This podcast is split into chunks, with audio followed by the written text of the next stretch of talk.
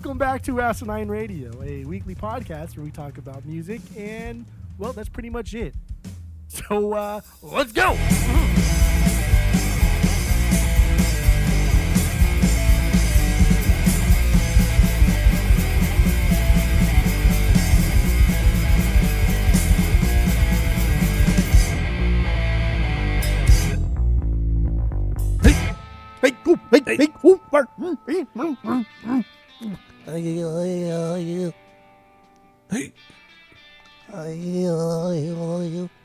This is Asinine Radio. This is the weekly music podcast where every week we get into different band, different artists. We break down one of their records. We get into how it was made, the music, the lyrics, the art, and everything else. Uh, my name is Tyler. Way out there, hundreds of miles away, is Jeff. While you're listening, go to Spotify, Apple Podcasts, give us five stars and five stars only. Tell all your friends. Uh, all the social media is at Asinine Radio. And that's all I have for the boring intro. So, what are we doing this week, Jeff?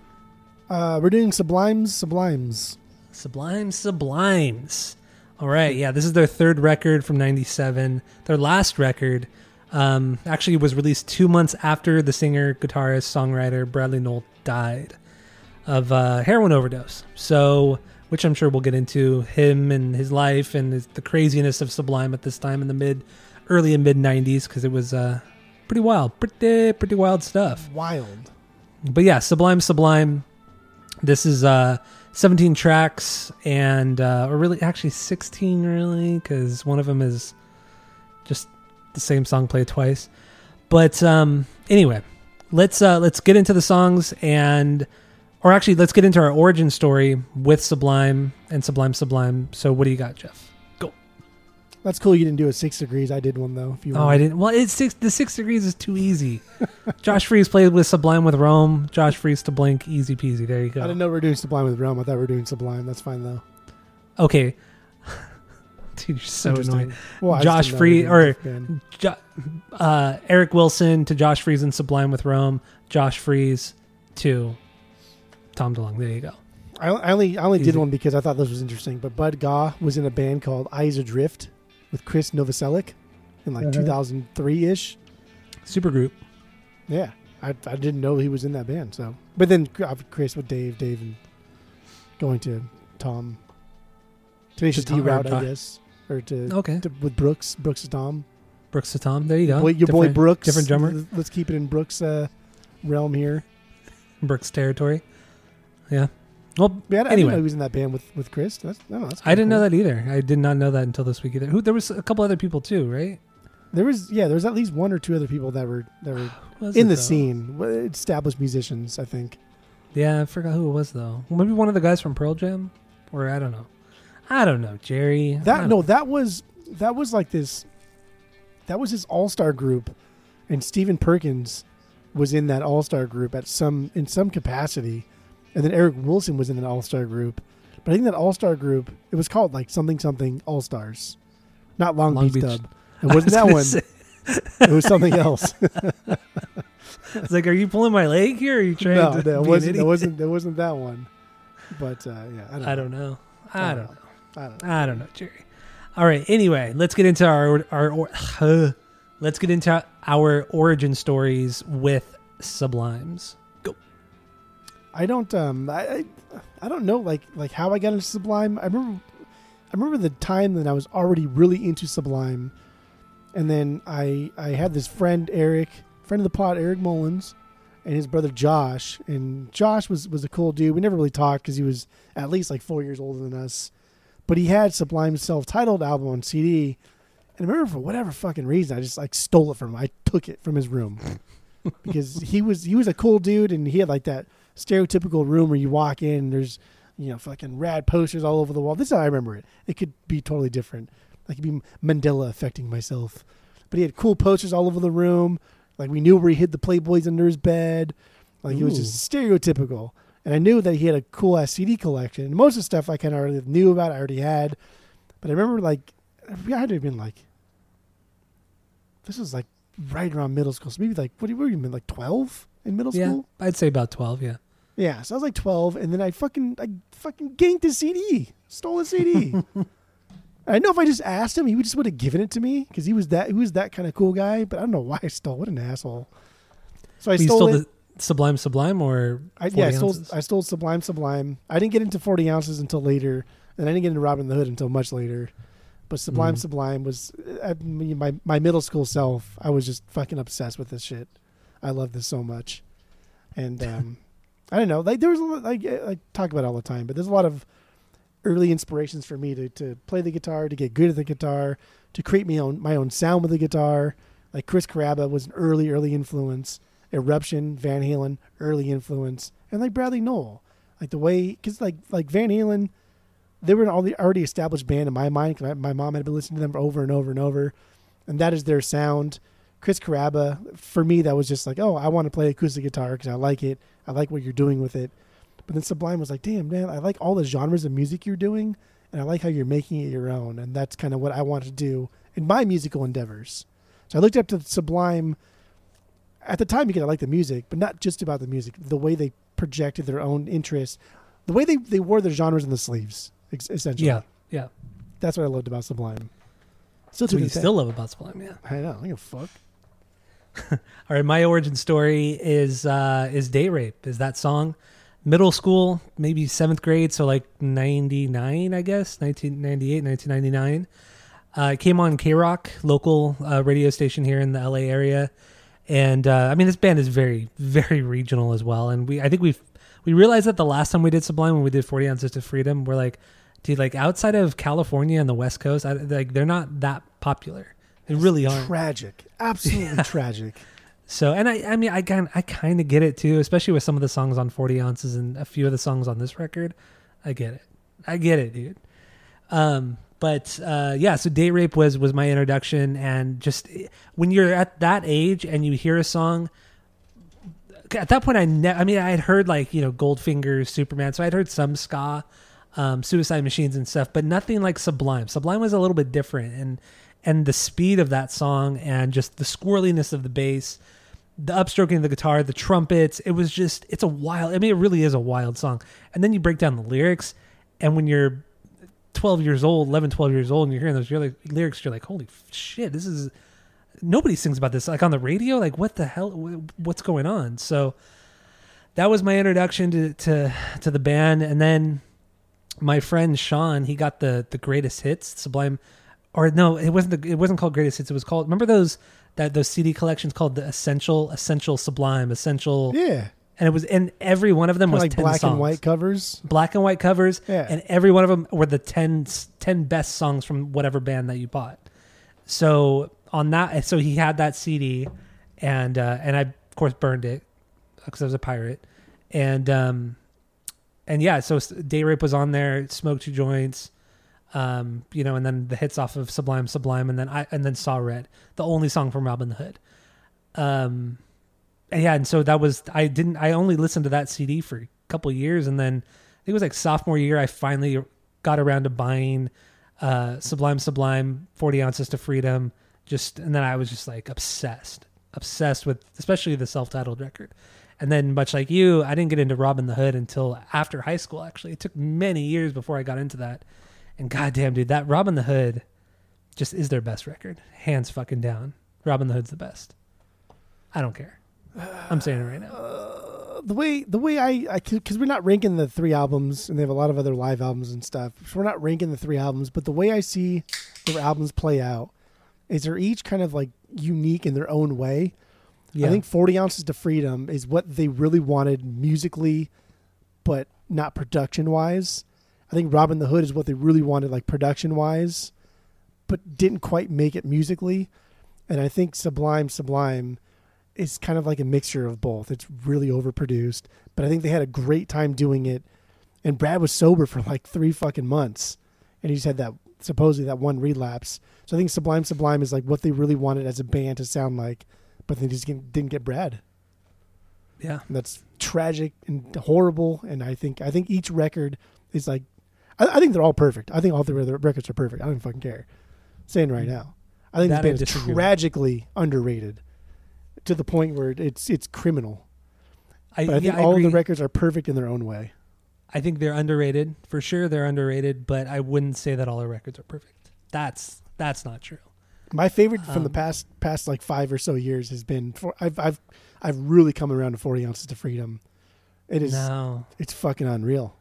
I just even There's because too we did much- forty ounces a couple ye- uh, like two years ago, I think it was, Yeah, and uh, I real that's when I realized I don't like Sublime as much as I thought I did, or as much as I used to.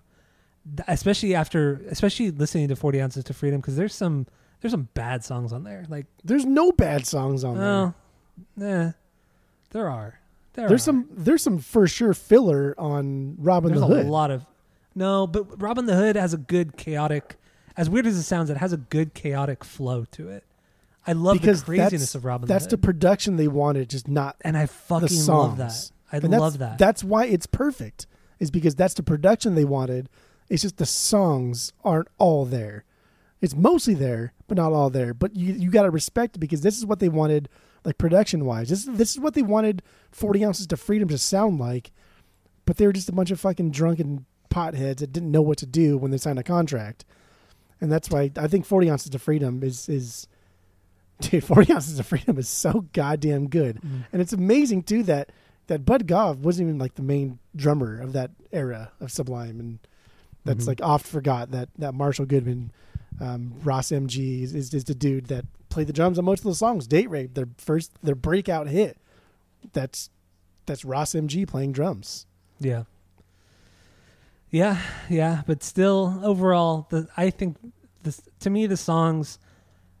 Actually, I'll wait to talk about that uh, about certain songs on on the self-titled record because I mean we don't really need to go into the other to Robbin' the Hood and Forty Ounces too much. Nah, Uh, I mean, there's already, I think there's already. I mean, I'll go for fucking days. I don't even care. This is this is my favorite guitarist of all time. He is just my personal, subjective favorite guitarist. I think, I think when he feels something, he knows how to make his guitar say what he's feeling, and and you just a lot of great guitarists out there. I just don't think a lot of them can do what he does on the guitar, and it's just when you like you could take out his vocals entirely, and you could probably even pinpoint exactly regionally where he's from, his likes, his dislikes and kind of like a little bit about him, just the way he plays guitar. I think it's absolutely insane and amazing. And that's something you don't get even from like the big names like Eddie Van Halen, right? Like you do know his likes and dislikes genre wise when he's playing some of the, the the things he's playing. Probably not. No, But, but when you hear Bradley Nowell play shit, it, granted it's not like Eddie Van Halen status or, or Jimmy Page stuff, but again, wearing your genre on the sleeve, and people always say like, "Oh, they ripped off this." Like that's what they fucking told you from the beginning. They're not ripping off anything. It's called sampling. How come like people don't get mad at Kanye for ripping off, or or mad at any of the hip hop artists ripping off? Dude, these guys are from Long Beach. Come True. on, come on. I'm not ripping off anybody. And they even have a song other than the first album. It's just called Thanks. I know Come on. he's literally just talking and thanking people. And that's not even one of the guys from the band. That's fucking Miguel. Come on. Oh man. Come on. All right. Let's uh okay, so so the self-titled record um let's start with do we have any stinkers on this one? No. Okay, well, that's wrong. Um No. I do have no. I I do have one stinker and several songs that What are are talking about? that are that are on the verge of being stinkers. well, there's one song that's on the verge, but it's still not a stinker. What's that? That's the that's the re, re, reprise reprise. Reprise. Reprise. Yeah, the what That's- I got reprise. That song just doesn't need to be here. It doesn't need to be here. It's not good. Because in all honesty, the what I got song is not that great. It's Hold- really hold not that great. It's not. That's on my that's on my I don't want to say filler, but like on my crossing the line crossing the line list. Almost to a stinker. I really don't like the what I got song. I don't think it's that good. I think the lyric uh, I, the lyrics are ugh, they're kind of stupid. The vocal delivery, I don't like the way Bradley sings it. The acoustic guitar with that sample drum beat, I just ugh, it's just it's a mess. It's just a mess of different styles that just don't it just doesn't work and it just sounds so polished. Like it doesn't like I think if you were to throw this on Robbin' the Hood with like the shitty ass quality, it would have this like sort of endearing sound to it. But with how polished it is, it sounds like shit. And a few of these songs, man, they're just all the all the white boy ska reggae bands that came out after Sublime only based their sound around what I got, Caress Me Down, Santeria, you know, shit like that. And and I that is the worst of Sublime. Like hands down the worst of Sublime. And seriously, all like the bands like Pepper and um Slightly Stoopid. Slightly Stoopid, they all took just that shitty Sublime and just made it even worse. And it's just gross. I can't stand that shit. I cannot fucking stand it. to say it's gross is, is one thing. To say you can't stand it is is, is a little bit different, but to it's not gross. It's just it, it's so derivative. It's just not. What what people what, what people are calling this now is, is, is cultural appropriation, and that is uh, that that's a gross term. That is a gross. That's a Yeah. overly used term to like misappropriate what is actually going on. But to say it's gross, it's not gross. And and so I I, will say Oh, it's seven- gross in how bad it is. That, that, that's what I mean. but they're not bad. It's just It's generic. pretty bad. It's But have bad. you listened to a lot of reggae? Yeah, and a lot of it is pretty Jesus fucking. Christ! It's fucking generic. I agree.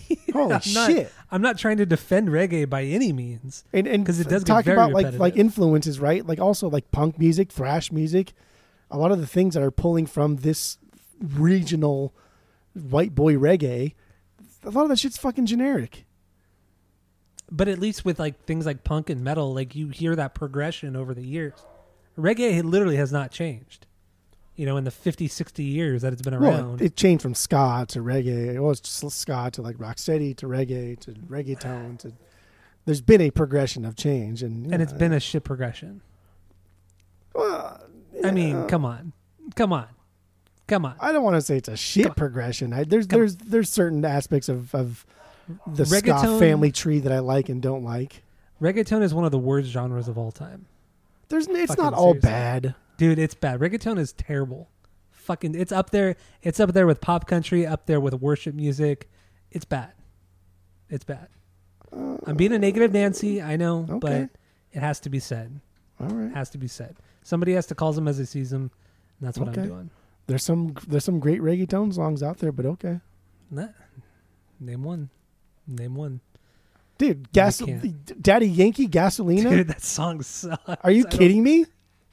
That song sucks. Fuck it. Even like I love Daddy Yankee, man. Come on.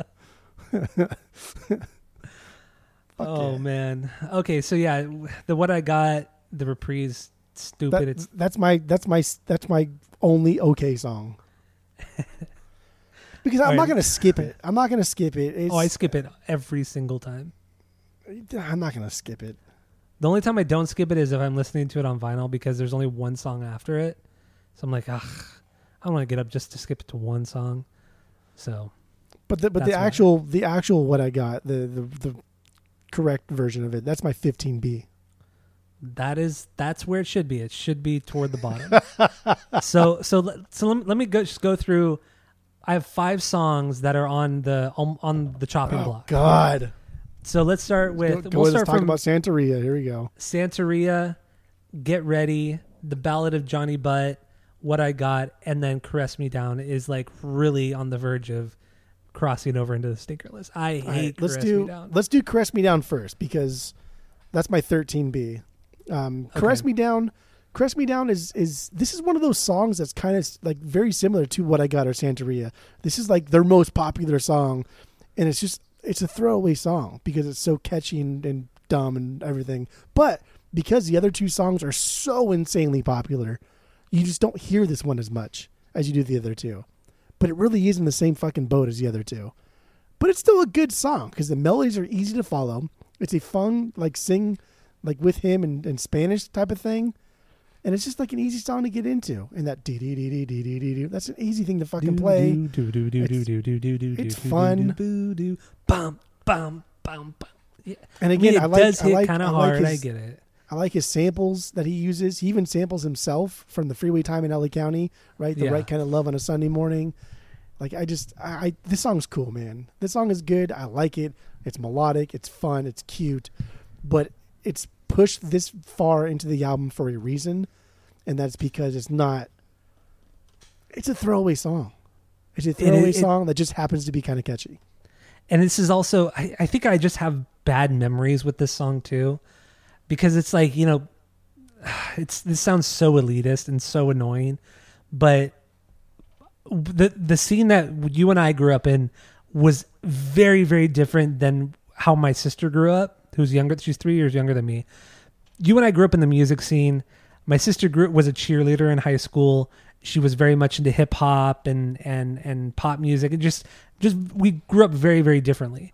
And I remember, and they used to party at. My mom never allowed me to party when I was when I was a kid. I was like the guinea pig my mom the way my mom treated my sister was very different and she allowed my sister to have parties at like 15 16 years old have parties at the house and all this shit and i remember coming home like you know 11 I remember going midnight, to your house when your sister Remember- was having parties. when she has she yes you've experienced many of many of those those instances and i remember walking in and they'd be playing like really shitty sublime like they play they'd be playing this song and i remember everybody would be singing this song and it just it would just make me mad and just i just i don't i didn't like that scene that she was in it was really annoying really bad and i just Isn't I that just, Sublime at heart, though? ugh Isn't that what Sublime is all about? I suppose, but it's still. I just it. Yeah, you're right. Okay, I. You're right. You're right about that. God damn, man! Like, just if there was ever a bigger party band in the '90s, I don't, I don't know if they were bigger than Sublime as far as partying was, based on how how much money they had to even throw parties. Like they they fucking Yeah. made their own record label because they got a bad reputation of partying so hard nobody would True. book them. So they made Skunk Records and said, "Oh yeah, we have a new band from Skunk Records," just so they wouldn't be billed as Sublime I know because they trashed everywhere they go. that's true. That is very true. I don't I don't hate Caress Me Down. I don't. I I think it's a good song. I, would fucking never. It's just it's weak, one. man. It's it's weak. It's too simple. It's it's too simple and like you just know there's so much better than this like melodically songwriting wise. I think the Spanish is cheesy. Um it's not because he's a white guy singing in Spanish, but it's just it just sounds too forced. And I know it probably wasn't at the time because Bradley seemed like he was a really cool dude and like he really respected other cultures obviously. I don't Dude, feel like he went to feel like fucking Woodrow Wilson High School in Long Beach. It's like half Mexican. Yeah, but, but I don't know. Just I feel like I don't know. I just I He's can't. ingrained in Mexican culture. I know, I know, I get it, but I just I can't. I just think it just sounds too cheesy in the song. It sounds way too cheesy. That's because it's a little too polished. So when, he, when they did it on Forty Ounces of Freedom, the, the uh, uh, Chica Me Tipo, that Mm-hmm. one's that one seems a lot more natural. This one, this one does sound like he's almost like reading from a script, because the way he's rolling his R's is, is like hard and yes, like we all know, Bradley Nowell's a white guy, and so like when you hear him do these things, especially now, like with these with these retro goggles on, we can look back and think like, oh yeah, goggles. well, yeah, he's rolling his R's too hard. He's a fucking white guy, and he shouldn't be doing that. That's fucking appropriation. It's like, dude, this guy went to a fucking predominantly that- Mexican not- high school. He lived in a predominantly Mexican neighborhood. His friends, like growing up, were predominantly Mexican. Like he was ingrained in this culture, more so than like a lot of most people in the United States. I agree with you on that, and that's not what I'm. That's not what I'm complaining about. I just, I just feel like overall it sounds cheesy. I'm not talking. I don't care. I don't think there's cultural appropriation or anything like that in this song. I just think it just doesn't sound very good. It You sounds fucking- too I- forced. you it sounds the- too get fu- forced. Get the fuck out of here. I don't know what you're. What do you even? Just, just leave. I'll do. I'll, I'll finish this up by myself. I really thought you just said go get fucked. Go get fucked. Isn't that what the? Isn't that what the the the what did Skip say? Go get fucked. oh, the Britlanders? The Britlanders. Uh, maybe. I know. I don't think that's a that's a that's a Britland thing. I was trying to think of a funny, um, non super aggressive, uh, derogatory term for for England people, but then I couldn't think of anything. Uh, okay. Yeah. Yeah. Well, the Caress Me Down, whatever. That's fine. I mean, they, they pretty much took that entire bass. come on, from and then song, so When when you get to that bridge, the uh gonna caress me down, uh that's the loving sound. I mean, the song is all it's just about That's- having sex, and it's just that like, is one hundred percent lifted from from another artist. No, I know song, it is. The song's called "Caress Me Down." I know, I know, I know, but it's still fucking stupid. It's still dumb. It really is. Come on, come on, Okay. Come on. All right. come on. That's fine. There's fucking 13 other songs I'd rather I talk know. about than Caress Me Down. My 13B, don't care. So let's. Uh, so uh, I, I feel like we do have to talk about the hits like Santeria, What I Got. I'm totally fine not talking about the Ballad of Johnny Butt and Get Ready. How What? does that for you? Okay, so if we're talking about Get Ready, uh, Get Ready, that's my 14B. Whatever. Don't really care that much. But Johnny Butt, dude. Johnny Butt's my 8B. Will to survive.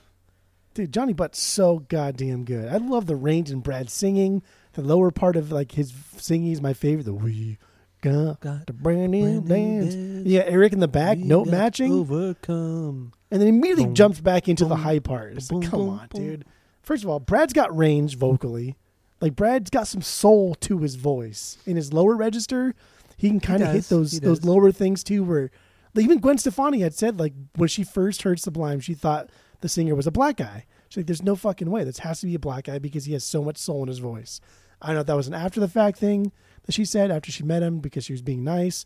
But Brad does have range. He's a good does. singer. He he was a good singer. Yeah. And even live stuff, dude. He is a good singer. He sounds Even when he was great sloppy. live. Yeah. Even when he was sloppy, he could. he knew he fucked up lyrics, and a lot of live stuff that that you've heard, you can hear him fuck up lyrics, and he catches himself. And even though you know he's fucked up on like heroin, you know he thinks, "Damn, that's not the right lyric. I don't know what the right lyric is, so I'll just kind of like scat my way through it." And you hear him do that a lot, and he sounds great doing it. He does. He does. And you know what? So I'm talking so much shit on these I songs. know. I don't know, But I know but I know all the words to it. I know all the words to these songs. I know all the transitions. I know all the little bass parts, the noodlings. I know it all. Like I've listened to this record dude, I've listened I've literally listened to this record hundreds of times. Hundreds. If not a thousand times. Seriously, I was obsessed with this record. So I know this record front to back. And I really I mean, in all honesty, I do like all the songs. But when you take them out individually, there are some of the songs are pretty weak, but then when you throw them into the context of the record, it's so much better. I mean, we're Like- we're we're just going over the worst of the album right now, and these songs Yeah. are still like they're not They're uh, still- compared they're to compared to some of the shit we've done in this pod. These are pretty fucking good. Yeah. Compared to like some of the horrible things that My Chemical Romance has done to us, like, these are still Poison. pretty fucking good songs. Yeah, Com- compared right. to some of the stuff Rise Against has done to you, these are Oh pretty good God, songs. Yeah, you're right. Yeah, Rise Against is just against me as well. Terrible hmm, bands. Okay, Terrible bands. tho- those are words. and then what I got, what I got Yeah. by 15B. We we got to go over what I got. I don't. I will say, I, I think like living here in Arizona, I I I, I can appreciate the song more because I don't, I don't live in SoCal. I don't hear the song fucking in Target, Oh my I don't hear the song dude. everywhere I go. Everywhere. and and I don't listen to the song that often um, because it's not on any playlist I would ever put it on. But listening to the vinyls and it comes on, it's like, oh yeah, this is kind of a cool song. It's it's mellow. It's it's got the sublime vibe. I know you hate the vibe thing. I know it's got this. It's it's got the sublime vibe to it. It is a little cheesy. It's pretty much like all lifted from various spots and places, and that that riff itself is just essentially like that Skinner, that sweet sweet home Alabama, kind yeah, like scale is. down. Yeah. But it's still it's still a good song, and there's a lot of fucking hip hop uh, interpolations. They sample a lot of hip hop songs, and it's it's cool. I like it. And his solo, I think his solo is absolutely fucking fantastic. That acoustic solo, I uh, I don't, I can't get into. I it. love it. I think it's cool because the dude rips. He can rip. He He, can. can. play. He plays guitar like a motherfucking riot.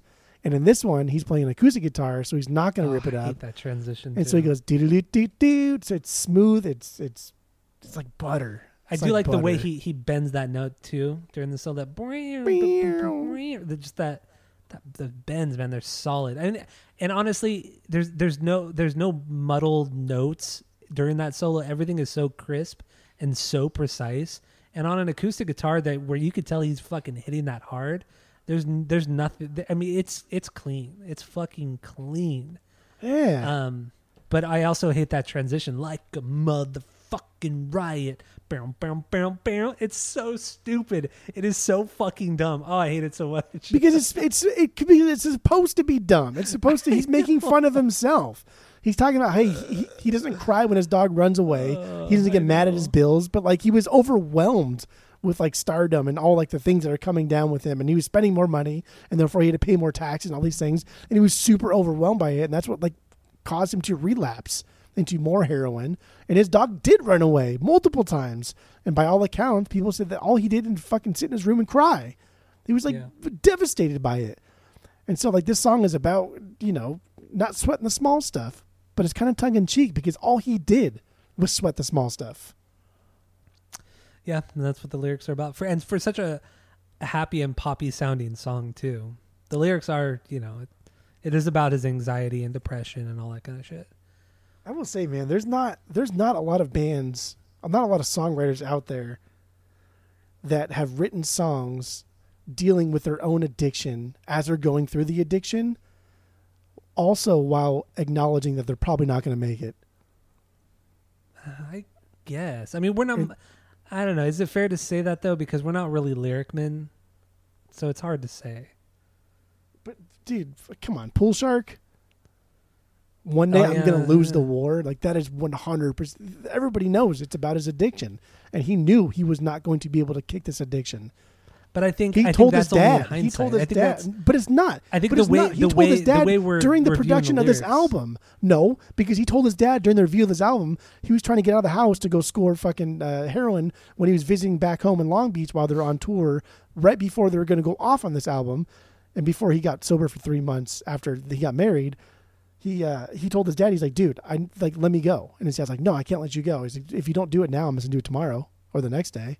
I'm just gonna do it. Like, this is what I do. And his dad let him go. He's, he's like, okay, well, fuck, man, what do I do? Like Brad knew he wasn't going to make it. He, he, didn't- he didn't hide it at all. Bradley Nowell friends, the live shit. He's Yeah. fucked up in there, and he apologized for being fucked up. And he says he has no control over it. Like this is, this is the most, this is the most hard hitting we've ever seen. Like a, a rock star with like addiction problems. I Like people, guess. people trying I to hide it. This dude never hit it. No, it's true. He never hit he it. sang no. about it. He fucking said he apologized for it. He he- glorified it the- in a way. He didn't. He never glorified it. Uh, never glorified it. I think it. talking about it the way he did, how unapologetically he talked about it, it's in a way it's kind of glorifying it. no, not at all. Not because at he, all. uh, I he's know, he is man. a he's a he's a dude. Addiction is a, is a especially considering how they made such party music and it just. Eh. nah nah. I, I mean, I do no, like Bradley. Nowell a lot. He is a great songwriter, great singer, great guitar player, but I don't. I think the way we perceive addiction now is is better than we did ten years ago. Even in in just thinking like addiction is this thing that that people just can't overcome by themselves, and instead of just like, ah, fuck that guy, he OD'd, who gives a fuck, fuck him. And so now we see it with like different lenses. But this was the '90s, man. Like nobody gives a shit. Like if you're just a junkie, you're just a junkie. You're on your own. This guy had no help except from his like friends and Well- family, immediate friends. I mean, I don't know if that's necessarily true. Look at all the, the fentanyl shit going on right now in every major city. Most people don't care what's going on with all That's with that's kid you know? that's kid stuff though. That's like kids experimenting with things, and the, the vast majority Yeah. of the fentanyl epidemic now is the high schoolers, and that's because our high schools are No. overcrowded and there's not enough staff Eh. to police that I- shit. What do you mean? Eh? I What are you talking disagree about? with you. Eh? I disagree with what do you. you, on what that. part of that do you disagree about? Like literally, disagree with the, you the about people that. are affected the most by that are people between the ages of 15 to like 22. That's like high school and early college. That's most addiction. That's most addiction. Early 20, like, uh, you know, teenage years through early 20s. That's with any sort of major drug. But we, but again, going back, going back around again. and the way and the way that society's treating drug drug addiction now it's just such a throwaway thing there's no help people don't want to help you know they don't want never i'm not going to go down this road But I that's not never- that's I not never- true. I don't- I don't that's not true. There's help wanna go down this road. available for you if you really need it. It's shitty but people help. don't want to But fucking in the 90s, get help but in that's the the thing. They don't 90s wanna there was no get help. But in the 90s there was no there help. was, there was no bullshit. place there for was you to go. fucking help bullshit there was that's not. that is there was no 100% government funded programs to there go. was a lot of shit there was a the lot of shit in the talking 90s about? there was a lot of shit in the 90s You're There full of shit too. because in Long Beach, the first like the first actual like halfway house that was open to everybody that actually provided help based on not just like oh just come here and stay sober and I will you, I will make sure you don't get drugs. The first thing to do that was after Brad died and Jim Lindberg from fucking Pennywise and all these other guys from the local bands put money into this place where people could go and take their mind off drugs and actually do something. Otherwise, halfway houses were just like prisons. You just go there just to because you had nowhere else to go. There was no help there. That's not help. You, you, you're just sitting there waiting for your next fix. That's it. Mhm. That's it. That's it. After Brad died, there was this huge. I mean, it was, I won't say it's huge, but like Brad's widow funded this this halfway house to where like there was guitars there and people could pick up guitars and like hang out and like watch TV and it was a welcoming space. And I'm telling you, dude, Jim Lindberg, there's like three other like fairly big like Southern California musicians that put a lot of money into this to help guys like get kick the habit. And I, I mean, I've never been like really addicted to anything except for pizza, but joke. but like, I, I don't, I don't know. Maybe that helps. I don't know. But bullshit, tell me that fucking the '90s. Come on, that there was like as much help as there was then, as there is near, here now, as there. Fuck. Tell No, me I- that there was okay, I- not more now than there was then. I was trying to make a different point, but I don't. English get- is hard. I don't want to go down that road.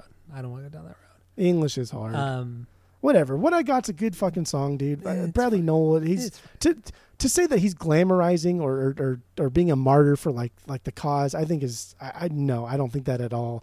I think it's it's it's actually like a cry for help. I think he was he started as a kid because they the, before before Forty Ounces of Freedom came out, like they were they were jamming and doing shit three four years before that. They were teens, and teens, yeah, Yeah. you do drugs and you fuck around in your teens, and then you kind of grow out of it. You phase out, but because their fans are kind of always wanting to party with them, and they, you know, they they, they started that that that roller coaster already. Like he could never get out of it. He had no fucking chance, and he knew he had no chance. But I think that's I don't know well, a he little humility. will too. I mean, Oh, hold on there, dude, because there is no such thing as free will. I knew you're gonna. That's why I said that. I knew you're gonna do that shit. I don't know, man. I, I Uh. really, I really do think that this dude had no fucking chance. After Forty Ounces of Freedom dropped, I should say after Date Rape got big, this guy had no chance. I disagree with that, but whatever. Whatever. No chance in hell. Everybody has a chance. Everybody has a chance. Well, not everybody, but in this instance, he had a chance. but not everybody's chance. Do you do you agree that not everybody's chance is equal? oh shit! I did not mean to do that. Well, I think. I think in in this scenario with him, he did have a chance, and he did get clean. So obviously he could he could do it. He did do it. there but are he chose uh, to relapse. I get it. It's difficult. It's very difficult. There are but it could be stories too that that say that. I mean, of course, it can be done. Anything can be done. Shit, anything can be done, but getting it done is the hard part, right? It's it's it's it's easy to stand on top of your built house and say, "Yeah, I fucking did this," but it's hard to build the house. Whatever. Yeah. But there there are reports that that the day the day that Brad died, um, he had he they were they were staying in a hotel in Petaluma, and and he had tried to wake up Bud, who was sharing the room with him, and and supposedly by all the by the I don't know the, the light side of his death story says that he tried to wake up Bud, Bud's like, nah, dude, I'm fucking hungover. I don't want to do anything. They're partying all that all night last night, and Brad was telling him, hey, dude, there's big waves. Let's go check them out. Let's go to the beach because they're right on the beach. And Bud went back to bed. And so Brad, I, nobody really knows what he did, but when Bud woke up, Brad Brad was dead. But the darker Mhm. side of that story too, that I've read multiple, kind of like higher end, like Vice or, or I think it was Vice, a couple other like higher end websites and and articles. When Brad tried to wake Bud up, he did not wake up. When Brad went to go down to the beach, Bud did wake up, shoot up, and then went back to bed. So when Brad came back, he uh, he shot up because he saw Bud. All the stuff was already out, so he did it too. Died, and then when Bud woke up, he kind of looked at Brad and was like, "Fuck, man, that should have been me, right? Because I was I was Oh, just damn. doing this here."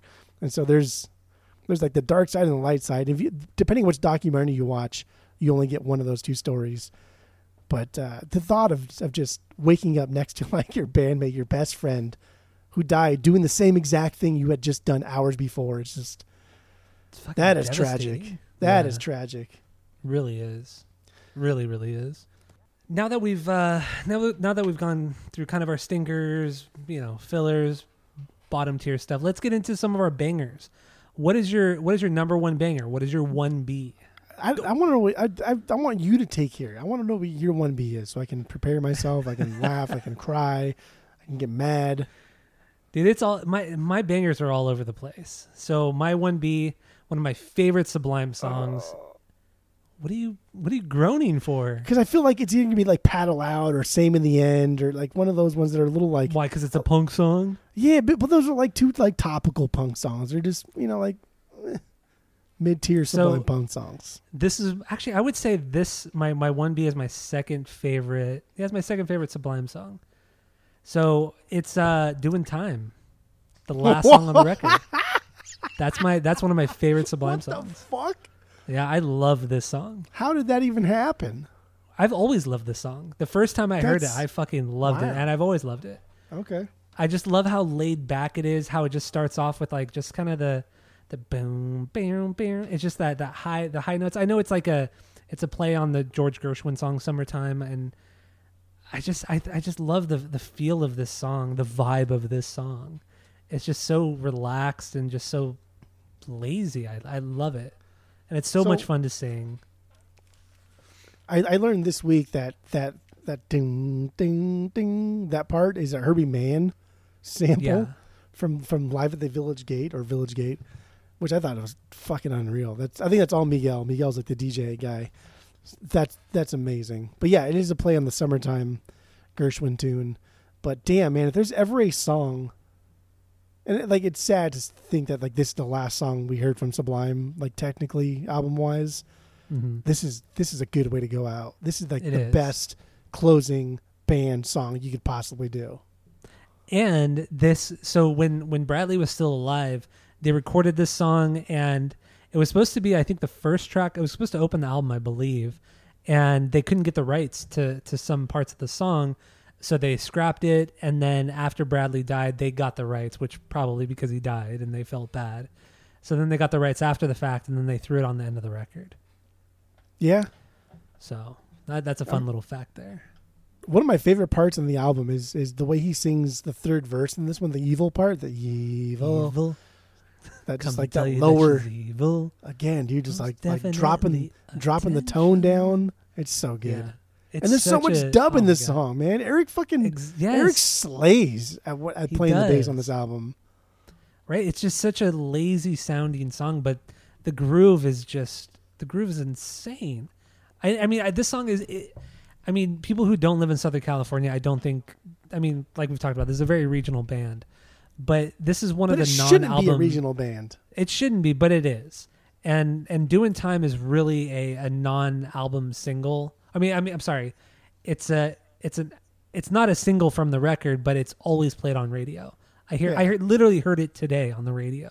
Because when at the office I work at, they played Jack FM, you know, here in LA, and they it's pretty much only 80s music, which I fucking can't stand, and then like mediocre to bad 90s music, but and they so they, they do play a lot of Sublime, and uh, they did play this song today, so I remember Jack FM playing whatever the fuck we want, yeah, and then proceeding to play Spin Doctors every Yeah. hour on the hour. exactly. or it's so annoying because then they'll start to play like because you know like you know radio stations have bumper music well where they play like five seconds of it and then they'll drop Yeah. into another song. Dude, Jack FM always plays as bumper music the opening guitar riff to Paranoid from Black Sabbath, and I'm like, oh fuck yeah, we're getting some Sabbath, and then it'll go into Spin Doctors, or you know, or so much radio for. because that because the my boss she plays the radio all day just to because the office is so quiet so it's either awkward silence all day or there's filler music Dude, and just bring in uh, us speakers. They, they, they, full, full, just give me the fucking auxiliary cord. I'll, I'll well I, I i listen to podcasts all day or i listen to music on my earbuds all day. Um but or or another bumper is pantera's walk and i'm like oh fuck yeah we're gonna get heavy and then it'll drop into the, to fucking blue monday or something ah. you hate Blue Monday. I do love Blue Monday. I mean, the orgy version is better, right, Skip? Oh God, But um, Skip was so fucking mad. he was so mad. That's, that's that's for sure one of the top three like most mad moments of Skip in, in our podcast. it's true though. He'll learn someday. Anyway, back to doing time. What what else do you have on this one? Or Uh, where, where I does don't it know. sit banger wise for you? This is my 11B. You're an idiot. This, Idiot. this is your 1B. That's that's silly boy talk. Come on, that's silly boy talk. It's it's funny that you hate that you hate "Caress Me Down" so much, but "Doing Time" is not that much better as far as like putting better. out a cheesy pop song. Like it's But it's pretty good- much there. It's a good. It's a better groove. It's a much better groove. A little bit more dub bass than "Caress Me Down." It's catchier. It's not as cheesy. It's just an all around better song. Just it's a good oh song. God, I dude, love that, this song. That sample is just.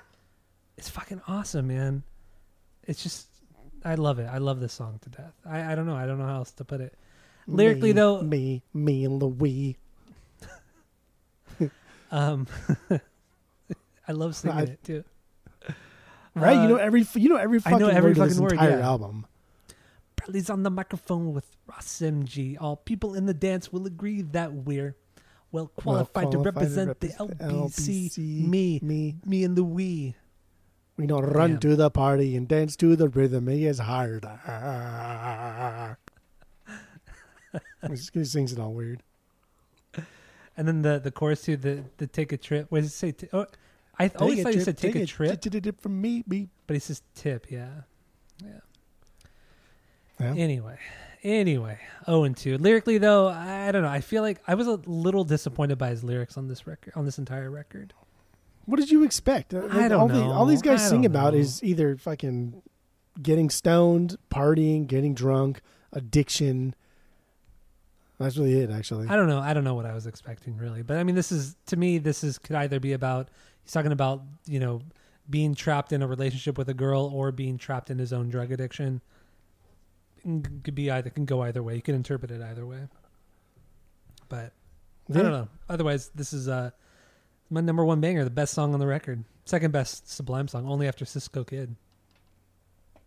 Dude, you like. damn.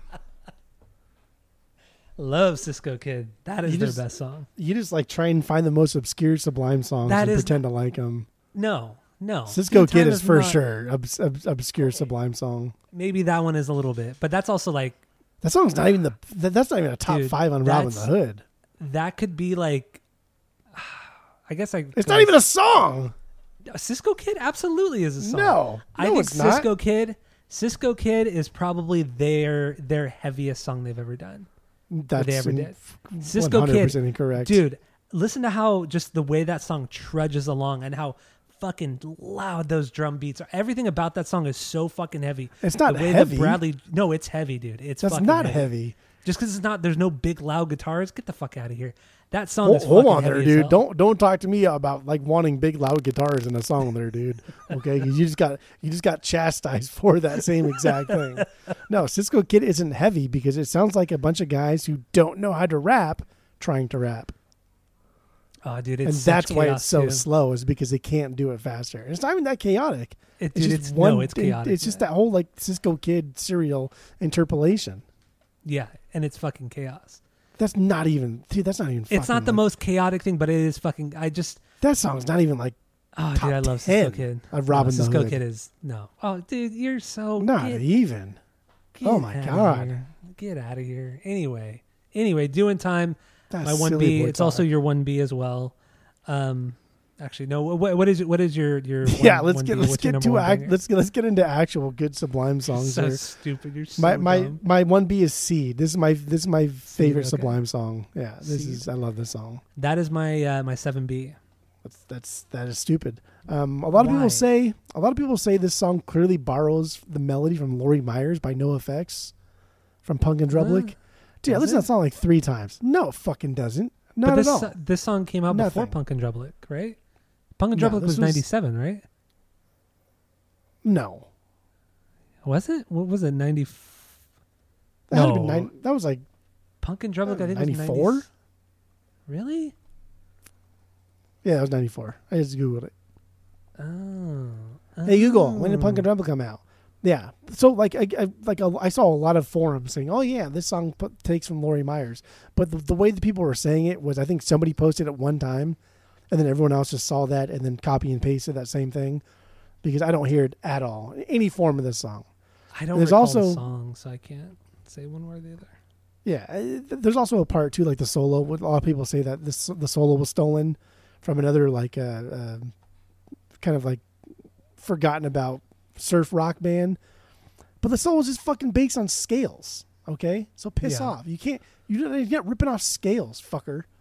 So whatever. But again, dude, genre jumping seamlessly, right? The transition Oh, yeah. into the punk and ska parts are so fucking sudden that they shouldn't work for any band that's not experienced enough with either of the two genres.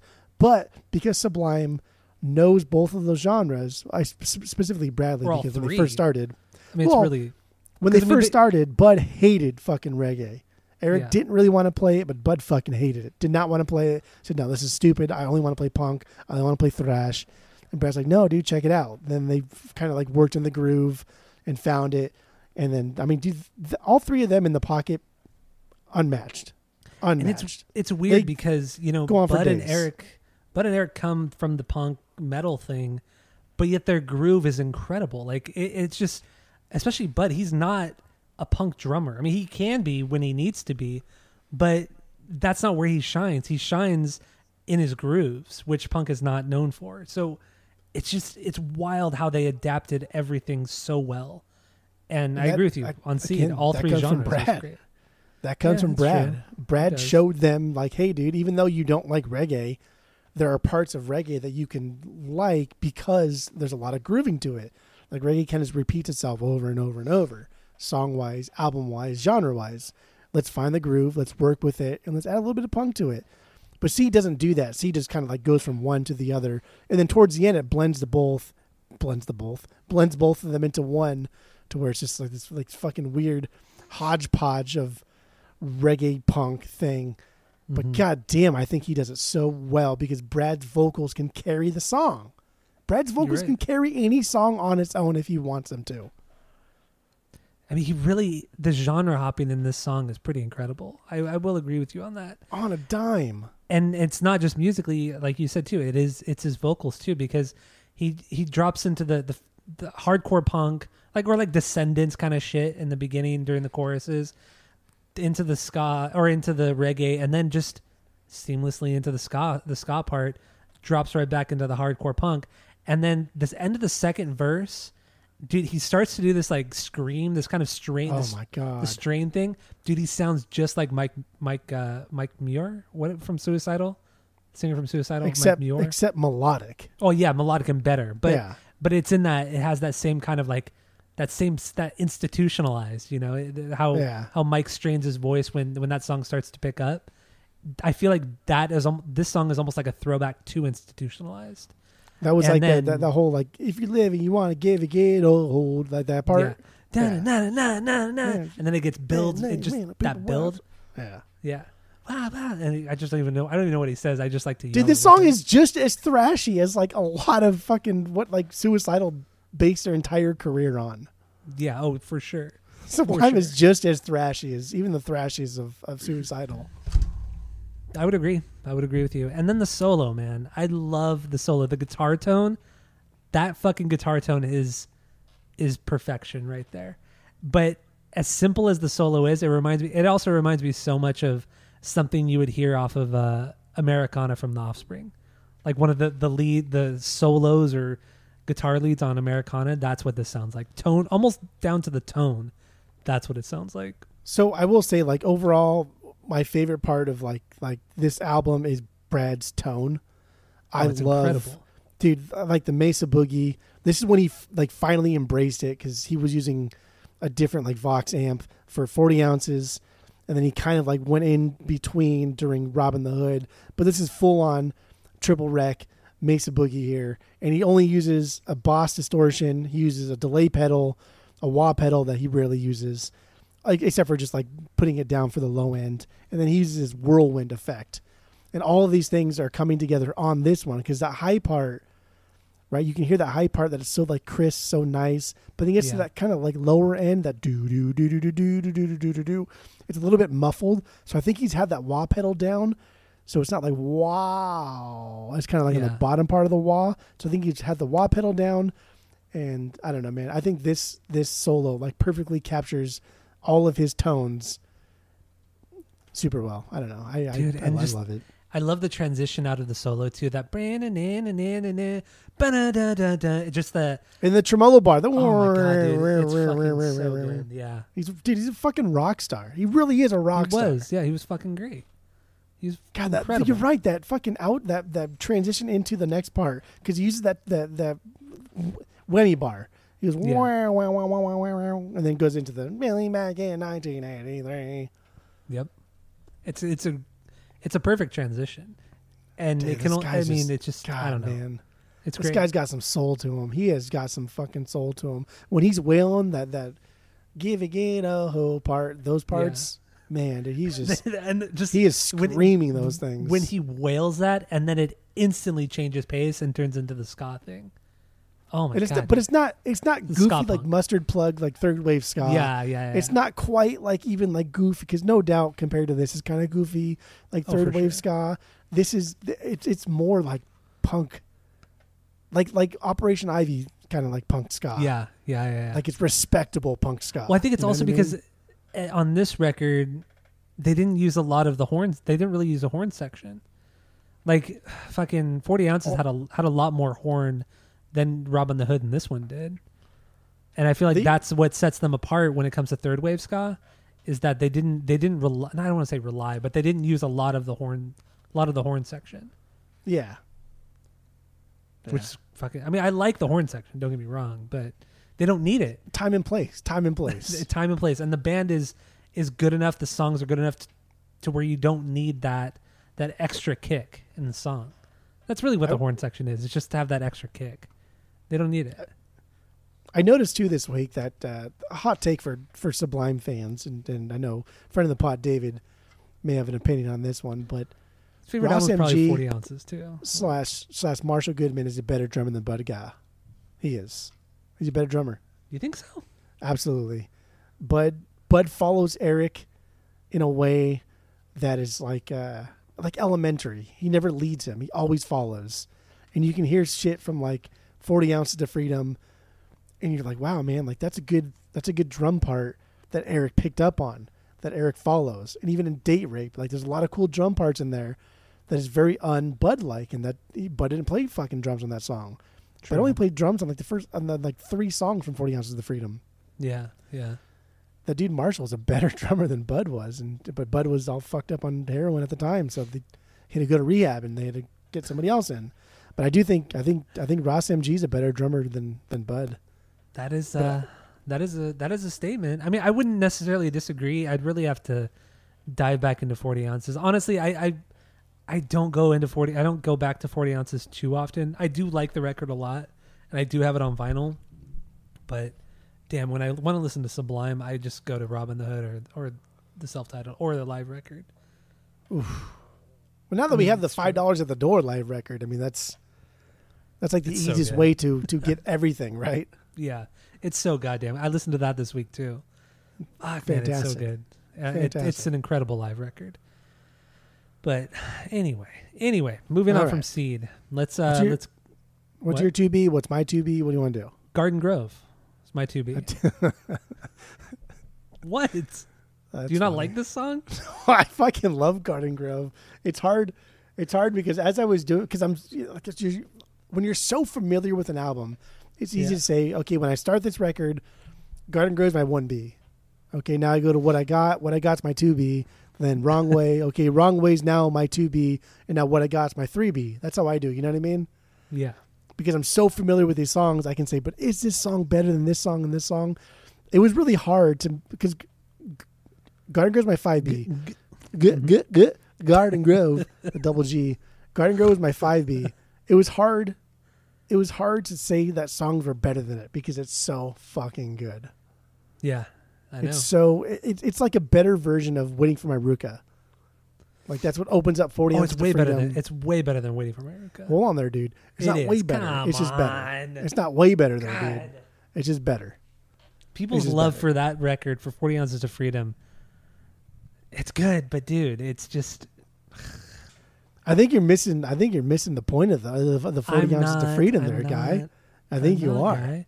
I'm not, guy. Anyway, We're not talking about waiting for Mary. So Garden Grove, uh, Garden what what I love about this song, they've already they've already done. It's, it should be no surprise to anybody, but it always is a fucking surprise to everybody when people are like, "Oh, they stole this song," and they, motherfucker, this has like that that sample from from the Ohio Players Club, that Funky mm-hmm. Worm song, that G Funk siren that has been Yeah. sampled by by pretty much everybody in the gangster rap rap realm. And we even did it. We've talked about the same fucking sample when we did De La Soul for the song "Me, Myself, and I." They sampled Yeah. the same exact song, and everybody, like Snoop Dogg, did it. Every fucking everybody did it.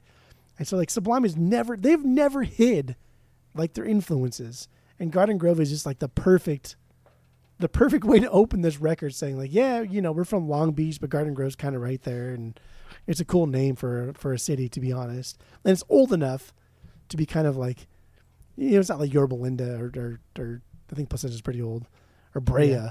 but like Garden Grove's an older Orange County city, It is And for so sure. it's a, it's a cute way to kind of like integrate themselves into Orange County, and really like Long Beach is pretty damn similar to Orange County in a lot of ways, but I like I like I don't know I, I like the whole aesthetic of this song. The song is crisp. It, it just sounds like a party. The song's a party song. It does. And I mean, you know, these guys came to Orange County all the time, not only to surf, but to fucking party, dude. Partying in Orange County in the 90s. I mean, uh, we're not old enough to experience like the backyard parties in the 80s and 90s.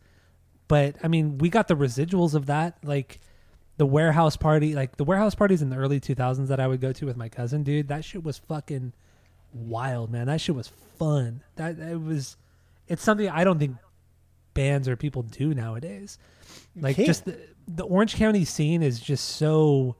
I think it's just so unique. I mean, I, I can't. I mean, I you and I have been to L.A. and Hollywood, fucking hundreds of times to go see bands or whatever we're doing in L.A. or Hollywood, you know. And I feel like that it's it's fun, but it the the partying and and everything here in Orange County is definitely. It's just a different feel. It's a de- it's a totally different feel. Like it's just it doesn't seem as pretentious here in Orange County as it does in in, in L.A. or Hollywood. I think the way I describe like like when people come into the record store and they ask me like where I come from and, and what I like, I like I'm from Orange County and like yeah I'm, we were spoiled with music, and you and I like took advantage of the music scene more than most people probably did. But like the way I equate it to is like yeah even though the Angels the Anaheim Angels 2002 world champion, even though if they were winning a game, I'm gonna leave in the seventh inning. Can I just whatever? I want to go home and like hang out, or I want to go to somebody's house and hang out. Like we just don't care. And it's not that we don't care because we're just aloof and we don't care about anything. It's just because like there's so much other cool shit I want to get done in one fucking day that staying till the ninth inning of a baseball game is so low on my totem pole. Even like though they're winning against a team that I want to see them beat, I'm still gonna leave in the seventh inning because I don't care that much. Yeah. Especially when I'm you like- can go to you can go see them like every day for like ten bucks. I'm like Yeah. like like Boston, right? Like like people in Boston like going to Red Sox game or Fenway or Yankee Stadium. Like they're staying till the fucking last pitch until like the the ushers throw them out. It's like why, dude? Like I could have spent the next the last you know hour and a half of my life doing something fun with a bunch of cool dudes at a bar, hanging out, talking about things that I want to talk about, rather than sit here at an Angel game Or go to I the think- beach or or or something, you know, or because everything's I- so I- close. yeah, or go to Disneyland. Fuck, man. How much time we spent at Disneyland just running around for 4 or 5 hours and not causing trouble, but just, you know, being our dumb selves. So I think, that like- was that was It sounds think, so like, privileged, uh, but it's just like But it's Damn, not dude. because it wasn't. Ex- it, first of all, we were we're born into the situation. It's not something we chose, and and, and second of all, like we all worked, like all of us Yeah, worked. yeah. Even like th- through college, we worked. We all worked. We all paid our own. So all this money that we spent on these cheap fucking Disneyland passes, like we paid for it ourselves. Well, it's true. Or even like, because I, I had, like, when it comes to Disneyland, I had an annual pass since I was like seven or eight years old. My grandma would buy all of her grandchildren an annual pass because at the time it was like $90. Yeah, yeah, I was gonna say we're like $90 for an annual pass. And, and, and our parent, all of our parents, my friends' parents would take advantage of it. And they're like, okay, we'll buy our kids or grandkids this, and then they can go play for six hours and we don't have to do, we don't have to watch our kids. They can just Fuck go yes. to Disneyland and that's what we would literally do. We would we would get dropped off at Disneyland, spend all day at Disney like during the summer and shit, or like you know when we had Christmas vacation or whatever. We would get dr- literally dropped off at Disneyland all day and just we were 11, 10, 11, 12 years old roaming around Disneyland by ourselves. That's It called free fucking- babysitting, dude. You pack a sack lunch, man. Exactly. Fuck or yeah. cheap babysitting. I should you should say. You're right. Cheap It- it's babysitting. it's cheaper than like you know sending your sending your kids to the YMCA or some shit. Hell yeah. YMCA is fucking and- expensive. but like I went, I and yeah, you're right. Like I went, like my my most of my musical beginnings stem from the YMCA, but that was that was camp that we couldn't really afford at the time because camp was kind of expensive. For, send your Yeah. kid for a week, it's like four hundred dollars, and so the YMCA would hold like fundraisers, like car washes and, and estate sales and shit like that, and. I, my mom was like, "If you want to go to camp, you always you know participate in these." And so I was fucking there washing cars, three, four Saturdays a year, trying to raise money to f- the fact that I could go to camp for free. So I, I wouldn't say it's like a privilege thing. It's it's more of a a situational thing that we took advantage completely with. Yeah, because I mean, I both of my parents worked growing up. They both worked full time jobs. So like during the summer and shit, it was either we stay at my aunt's house or we get we go to Disneyland. You know, it's just like which one would you rather do? Fuck Go to a family's house and do nothing, or fucking hang out at Disneyland all day? Come on, easy choice. easy choice. But God damn, dude! Like fucking man, Sublime is just a party band through and through. Fun, fun stuffs. This song is just a perfect opener. Just I think like I I, I do think that that Waiting for My Ruca is a perfect opener for that album. It's introducing a a, a band to a to a, a, a, scene that they don't really know what to expect. A scene that doesn't Mhm. really exist. That they're kind of like carving their way into. That they're kind of help starting. But Garden Grove is, is really solidifying who Sublime is, what the scene is about, and what what I, what I like, what I like about you know, the fact that they chose of all cities in Orange County, they chose Garden Grove. Garden Grove isn't like for people who aren't from Orange County. Garden Grove isn't a city where it's it's it's largely suburbs. That's pretty much all it is. There's some industrial areas, but it's primarily all suburbs. There's li- almost literally nothing to do in Garden Grove. And it's funny that they chose that city and not like, you know, Huntington Beach, which a lot of people like in this genre would have talked about. Huntington Beach, or Newport. Anaheim, the first city Anaheim, in Orange yes. County. Exactly. Right? Some shit Like- that. But they fucking chose Garden Grove. They chose they chose kind of like a dangerous, kind of grungier city within Orange County because it really is. That's what Garden Grove is. Well, I don't mind Garden Grove, but it's kind of a grungier city. It's it's not. I don't want to say it's. It's It- way it's- more middle class. It's not the closest to Long Beach, but it is closer to Long Beach than a It's lot right of the oh Orange County. It's right off the But like, 405. but you still have like like Cypress is bordering Long Beach, right? Los Yeah. Al is bordering Long Beach. Seal Beach is bordering Long Beach. I don't know. If La, is La Palma Orange County or is that L.A. County? Palma's But Orange Buena County, Park. Buena Park borders Long or yeah, kind of Long Beach County area. But Garden Grove is close enough to like where it, it borders Long Beach, and yeah, you're right. It's just one fucking freeway. It's done. I know. Just go down 405 South. You're good. And You're there. The shittiest Fucking freeway in America. regional. The what? The shittiest freeway. I think like the 405 is consistently ranked as like one of the shittiest freeways in America. I would, I would, I would agree with you on that. The four oh, or the ninety one, man. I'm gonna have to throw it out to the ninety one freeway. That's a pretty shit freeway too. Both ways, going either direction. It's pretty bad. Garbage, garbage Grove, and garbage freeways. Dude, this is this is so. This is. I was actually born in Garden Grove too, by the way. Garden Were Grove you? Regional. Yeah, Ew. Garden Grove Regional. That's where I was born. I was born there. I was, I was the only white baby in the hospital, or the only white baby that was like you know in the viewing area. Literally the only white baby there. Well, at least you couldn't get stolen. That's what my dad always said. He said, "You were the only white baby, so you, we know who you were the whole time." Didn't he keep tabs? Yeah, but uh, I was I was born in Coto de Caza, in Oh, Kobe's house. before it even existed, Facts. before that city even Facts. existed. Um. Anyway, anyway, this is so so regional, but that's fine. Uh, Garden Grove, you know, I I love the the just kind of slow groove to this. Much like you said, waiting waiting for Ruca, it does have that slower groove. Um, the the the kind of high pitched synth sound that that kind of plays through it too. It's just I love the way he he delivers the the vocals as well. It's kind of like this hip hop thing he's doing, but it's uh I don't know. I just It's it's a the groove in direct mix of hip hop and dub. This is like Yeah, what this is, song yeah. is. This is a, a, a, a product of like a mommy hip hop and a daddy dub had a baby and then out spat Garden Grove. and then it kind of throws it it kind of throws it back to a little bit to the chaos of Robbin' the Hood where the second verse starts where he goes you're a fool don't fuck around with my dog and then it plays like the really loud the dog Rah, fighting rah. Louis Dog barking. and but that's like that's dude just that that that really loud kind of chaotic noise is shit they were doing all over Robbin' the Hood but they only do it Yeah. once on this record and that's the only part that they they show that kind of like oh my god like what the fuck is that sound Again, I think I think Robbin' the Hood was just the production they wanted, just not quite the music. And this is like both music and production.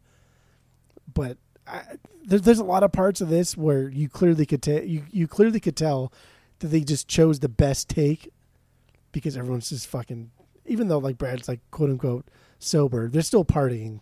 They're still drunk all the fucking time. And so the best take they took is because they just didn't have enough, didn't have enough time and money to put him in the studio. yeah you're right You can hear it on right. Pawn Shop. You can hear it on Pawn Shop, and there's a couple other ones you can hear it on too, where he fucks with the lyrics, but like, yeah, that was a good take. We're just gonna keep it. Oh, April April 26th, April 29th. 29th, Sorry. 1992 He says April 26th, and that was one where like clearly like he said April 26th and fucked up, but that was such a good take. They're not gonna like, eh, fuck it, put I it know. put it in there. Who cares? So, all, so wrapping up Garden Grove.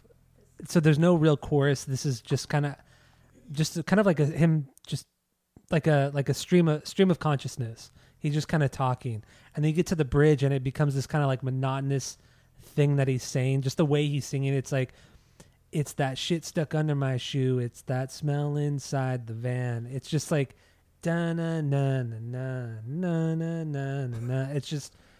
It's He's just already that, fucked up. He's monotonous already drunk repetition thing. at that point. I, I just, but I love it though. I love the way this song kind of rounds, So rounds, lazy. rounds out. You know, getting hassled by the man, waking up. It's just the that kind. of, it's almost like the sing-songy thing too. I, I just, I love it. Well, I there's lo- certain I- points too where like the next the next line of whatever he's singing will kind of he doesn't interrupt his previous line, but it starts like Yeah. right after he's done singing. Yeah, there's no, there's no break. There's no pause. that's what I'm saying. It's like that stream of consciousness. Yeah, it's good. It's great. So that that's my that's my two B. So what is your two B? Two. That's we're, fine. That's We're not even very deep, and we're we're like an hour and a half in almost. God. There's so many good fucking songs. My two B's Jailhouse. Jailhouse gets empty. Go. Yeah, So that's my AP. my two B. That's my AP.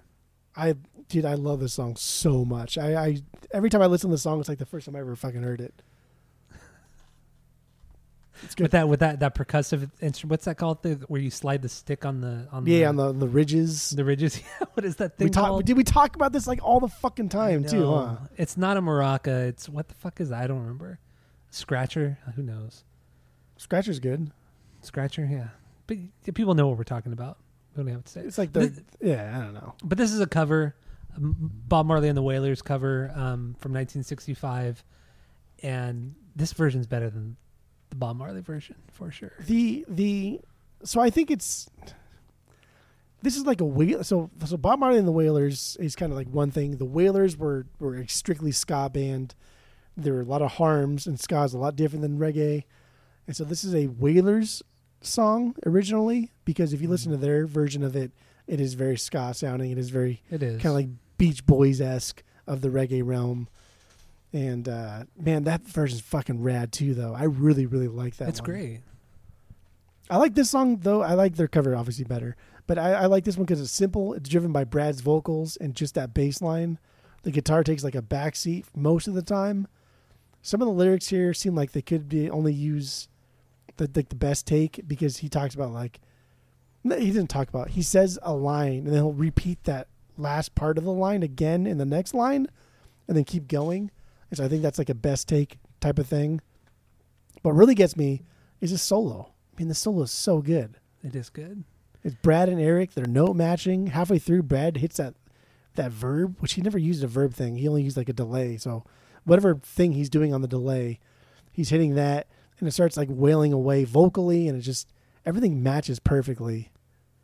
It does. The only the only I don't want to say it's a weak point, but the only point that doesn't make much sense is when when he starts to rap a little bit. He says, you know, now when I was a I don't even know how he says it, but you know, now when I was, a, youth, young, like 1983 was the it was best best time of my, of my life. life. Had the 89 89 vision. vision. We didn't fuss or no fight. I just that kind of rap thing. It just it kind of ruined the. I don't want to say ruin, but it diminished the. I don't know the reggae ness of the song. I don't know how to what I'm trying to say. Again, here, these guys, these guys a little bit weak though. They're they're hip hoppers, they're they're punkers, they're everything, and they that's all they do. That's all they know how to do. That's all they want to do. That's all they need to do. That's all they need to do. Dude, he just like he loves making noise here too. A lot of noodling, a lot of him, him just like rubbing the strings up and down, right? That woo woo Mhm. woo woo woo, woo. and there's a lot of like wailing vocals, Yeah, like yeah, right. like he's Chewbacca out here or something. But man, man, he's got some power behind his vocals. I love this kid. He really does.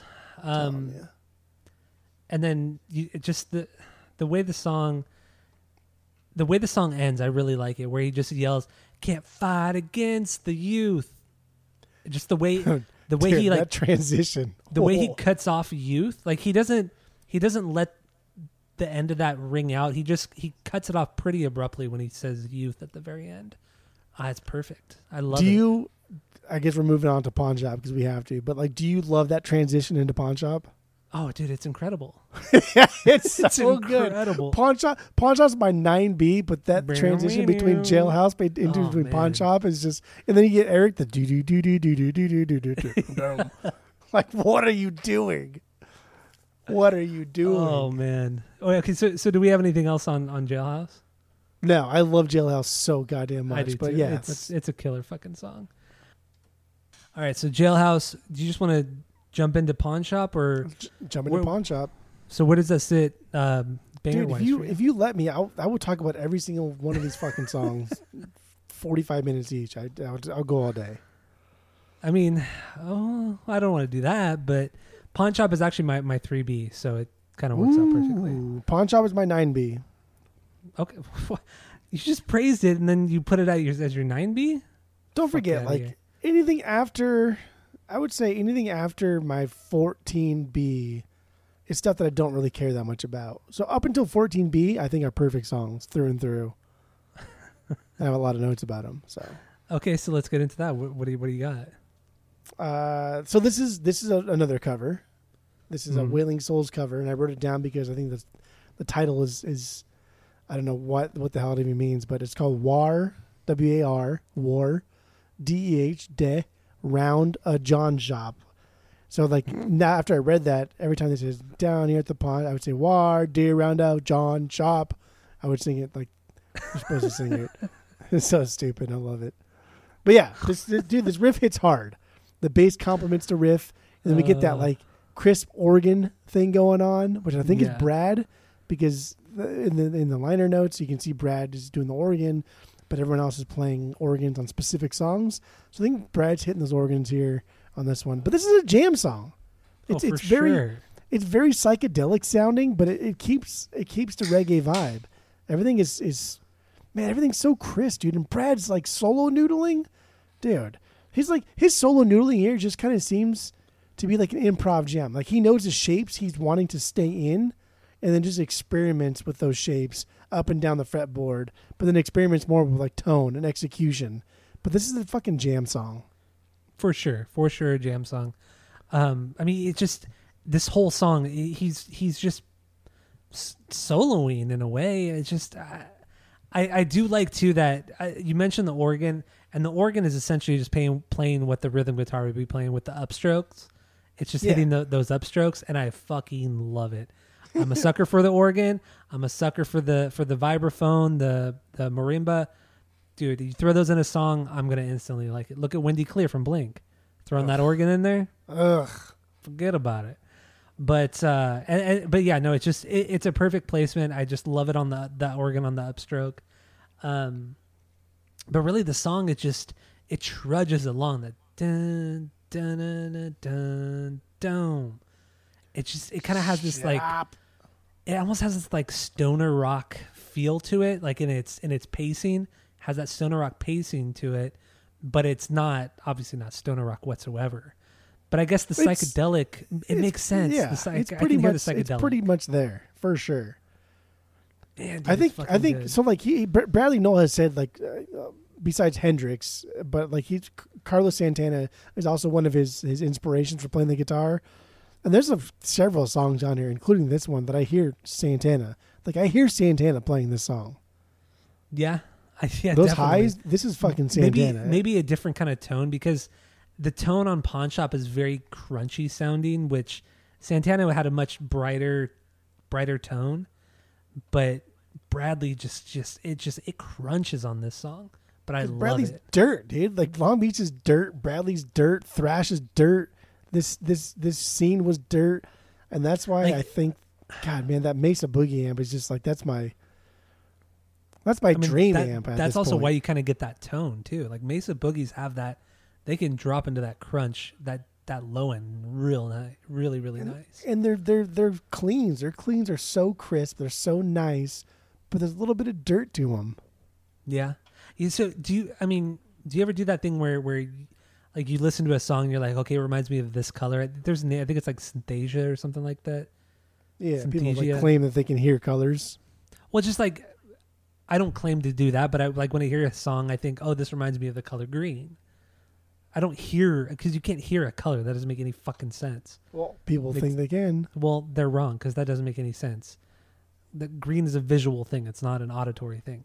So that's just silly boy talk. But it makes me it makes me think of a color, and when I when I hear pawn shop, I think of I think of like a dark green, like a forest green. Whenever he's playing this kind of song, I, I whenever I hear this song, like every song on this record has a different. I associate a different color too. I I I don't hear that color because that's that's silly. I it only think of of of squid music. That's all. I, that's all I think of when I think of pawn shop. I think of squid music. Because it was buying, music pawn shop. that, but it was like a it was a cool one though, right? You're not getting ripped off. Like that's where I bought the 5150 head cabinet, mm-hmm. and it was just too much for me. But like I realized what I really want is this Mesa Boogie because the Mesa Boogie just has has the enough has enough crunch to it that I could compete with the 5150. But the clean on the Mesa Boogie is what I really wanted, and that's getting into like the reggae realm, which I never really played. We never wrote any music really that was reggae, but I like Yeah.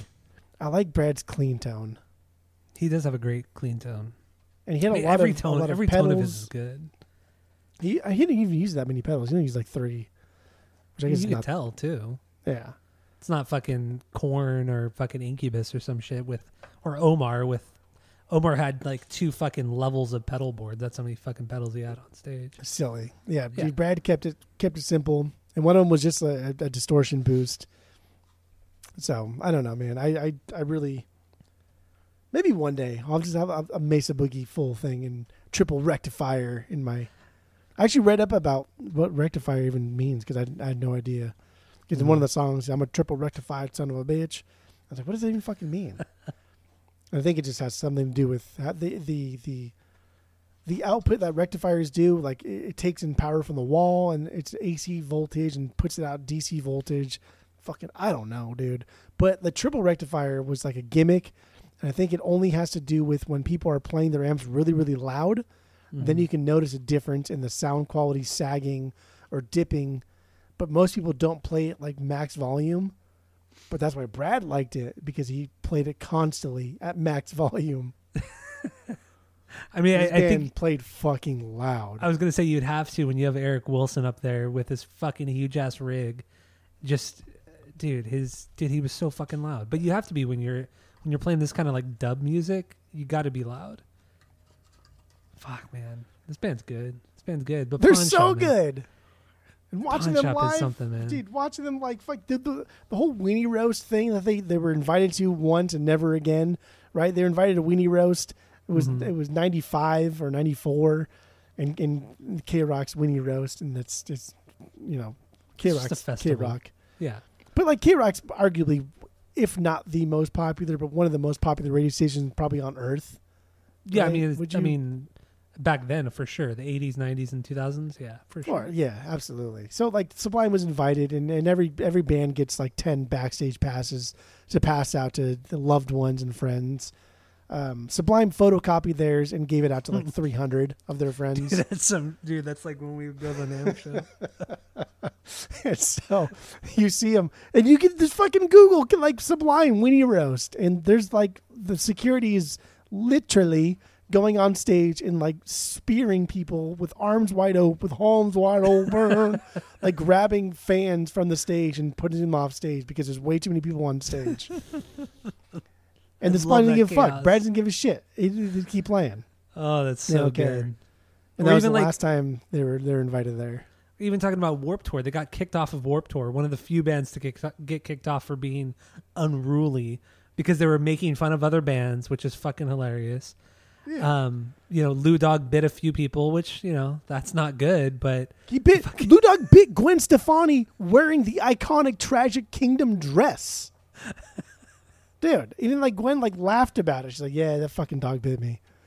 And that dog. Okay, so like I found. Okay, this is this is another weird thing I found out about about Dalmatians. But so like a lot of the forums I was reading about like like Sublime and having the dog on stage. 'cause Lou Dog was always on stage, and and Yeah. obviously like he went deaf at some point. And so if you listen to Stand by Your Van, the the live album they did in like 95, 94, he uh Bradley Nowell was like, Hey everybody, let's say Lou Dog in one, two, three, and everyone's like, Lou Dog. But then Lou Dog, if you watch the video to it, Lou Dog is just sitting there.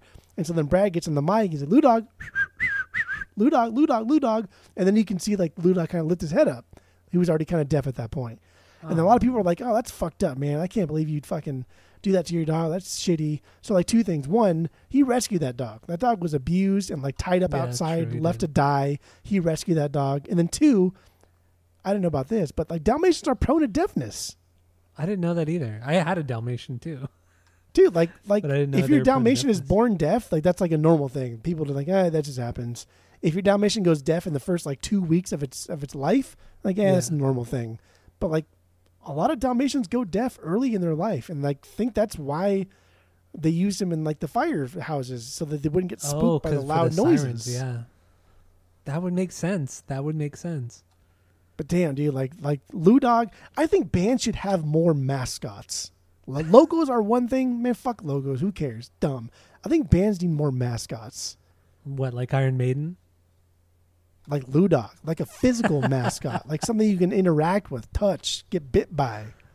well, that's like um, uh, the guy from Snot, who who died after the first record. He he, there was kind of the same thing. He the dog was like the mascot of the band, and then the dog ended up. Well, the, the singer died in a car accident, and the dog died with him in the, that same car accident. That was the dog that was in the, the cover with the tennis Yeah. ball. Yeah. Yep, the boxer. Yeah, See, I, dude, like bands need mascots, man, and I, th- I think it is like sad and tragic that the dog went deaf because of loud music. But it's like, dude, that dog had a better life. Like, had Brad not picked up that dog, that dog would he would have been dead. He'd be done. He'd be dead. Also, Dalmatians are fucking crazy dogs, man. They're fucking nuts.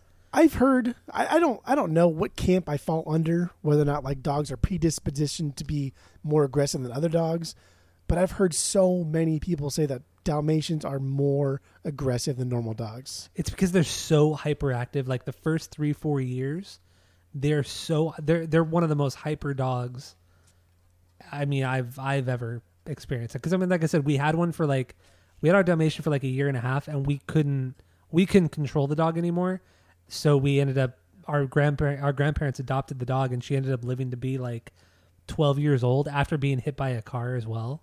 She Damn. survived getting hit by a car. She had all this like reconstructive surgery on one of her legs and her hip, and like she her her right leg was straight. She literally couldn't bend it anymore anymore because What there were so the many fuck? like rods and pins in that leg.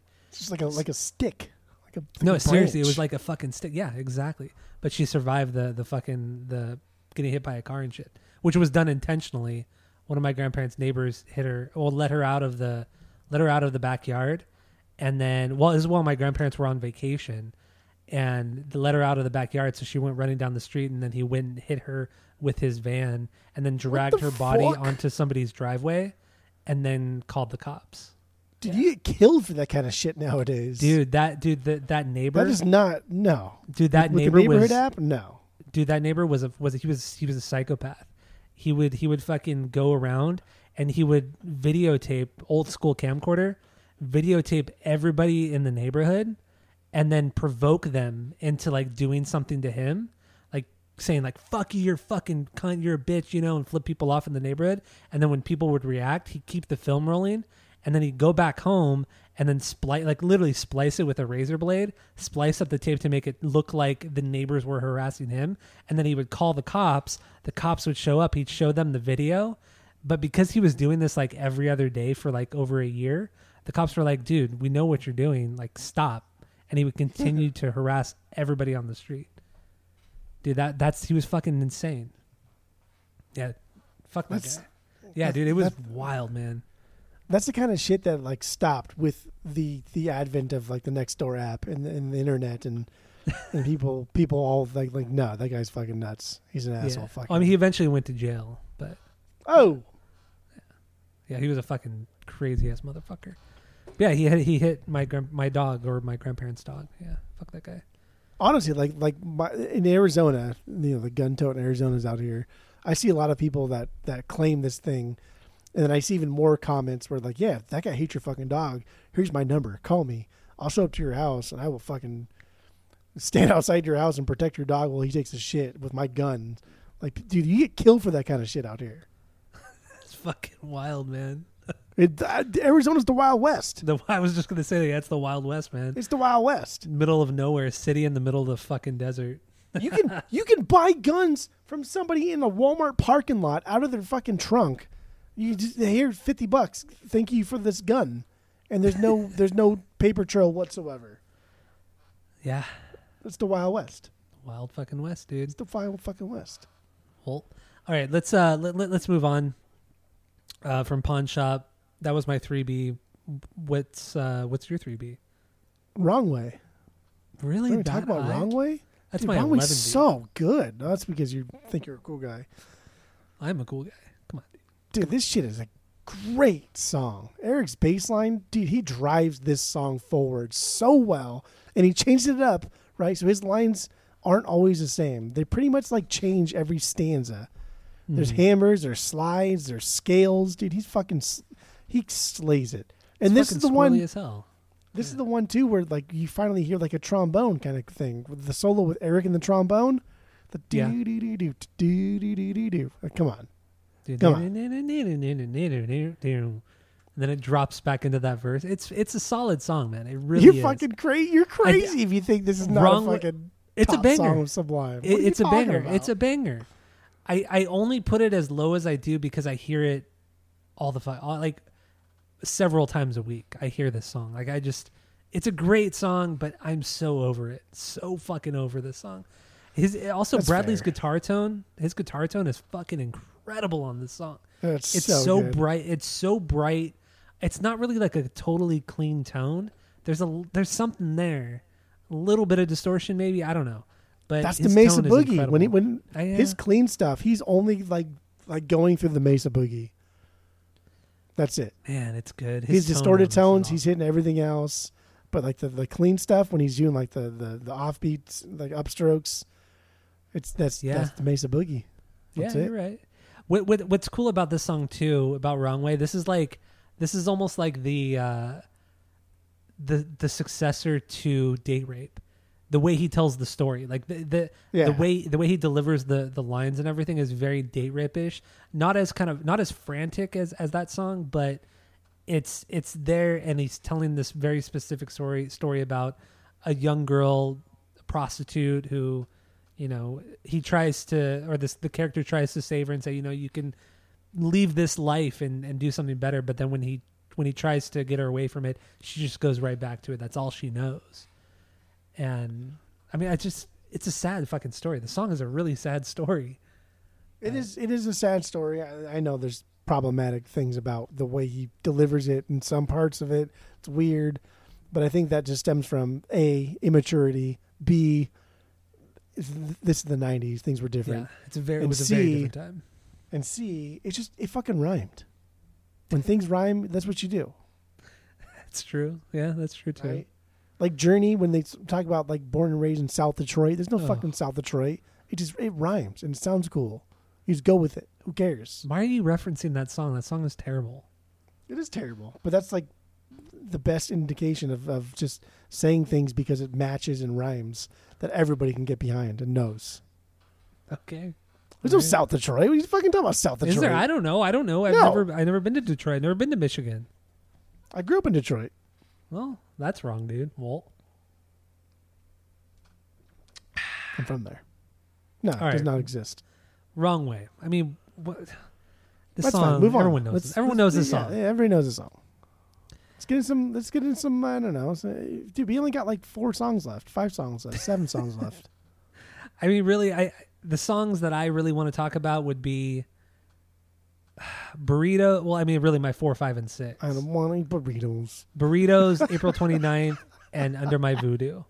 Those are those are my next three songs right there. What is what is your least favorite of those ones? Under My Voodoo. Okay, that's my 12B. Okay, I mean, the only thing I really want to talk about on this song is just the note matching. The note matching between Bradley's vocals and guitar are so good. And then Yeah. there are moments too where where Eric and Brad are are just are just note matching as well. Like they, they- it's not it's not that Eric is following him the entire time. It's only in certain parts where he does play the exact same notes, and it's really cool. It's just there's a lot of little things like that in the song that I think are incredible. Just also his vocal delivery too. When, even when he's not no matching, when he's just when he's scream kind of screaming the under my voodoo part, it's so good. And then the way Bud just kind of that drum roll that that that fucking fill is so fucking good. Then that level do do do do do do do do do do do Yeah. he's like Ka! and they go into it. But this is like, dude, this is like this is another like psychedelic rock sounding song. This is very Hendrix sounding. This is Oh, for sure. this is Brad channeling his inner Hendrix, trying to do some shit here, and just the way this starts with a do do do do do. It's so simple, and it's just it, it's that one shape, right? Like like it's like a fucking I don't know what the fuck. I'm the I don't like know. thing here, but it's a certain shape in a chord progression. It's a certain shape, and he's just hitting that, kind of like going off on it, goofing around with it, and the whole song is based around that exact shape. Never really deviates from it, but he spices it up like the entire time. And it's not a short song; it's a long song. It is. I think it's like four and a half minutes, something like that. yeah, Yeah, it's uh it's a good one, man. I, I fuck, I really. This is a song that I, that really grew on me over the years as well. I, this is always like bottom tier. This and Pawn Shop were always bottom tier songs for me, up until a few years ago. Then Pawn Shop just like flew up. Like I just I love that song, and then Under My Voodoo's like slowly gained traction, and it's it's gotten higher and higher into my banger list. But I think the Yeah. more like we do the podcast, and the more we realize how much we like about like jam type music, which I still don't know why you don't like the Grateful Dead. That's fine, but the more you like like jam type music, Pawn Shop is Pawn Shop's it. Yeah, it's it's something special for sure. That's that's their Grateful Dead song, even though they covered Grateful Oh. Dead. But that is their that's their Grateful Dead song. Better than Grateful Dad. Well, hold on there, dude. Well, sure, dude. All right, we, so uh, so yeah, under my voodoo, I'm I'm good on this one. Um, That's fine. Let's run through them. Let's run through them as fast as we possibly can. as fast as we possibly can. Well, actually, let, let, let's let's jump into April 29th, 1992. Yeah, What is this? Is my five B. it's my seven B. This is a good one though, right? so this is so It's so goddamn good. It's funny because you can hear you can hear this main riff that ding ding ding ding ding. Ding, You can ding, hear ding, that from the ding, ding. demo of the song "Don't Push." At the end of the Was it? demo for "Don't Push," towards the end of it, you can only hear the demo for "Don't Push" off of "Jah Won't Pay the Bills." At the end of it, they do ding, boom, boom, boom, boom, boom, boom, boom. They don't do the do do do do do do do, but Dude, they that's do the, the, other part. parts to it. It's the end. But it's there. It's, I don't know. It, it's. I, I like the fact that this band not only puts out all of their songs in, in various forms, and it was even before he died too, so it wasn't like oh he died and put everything out.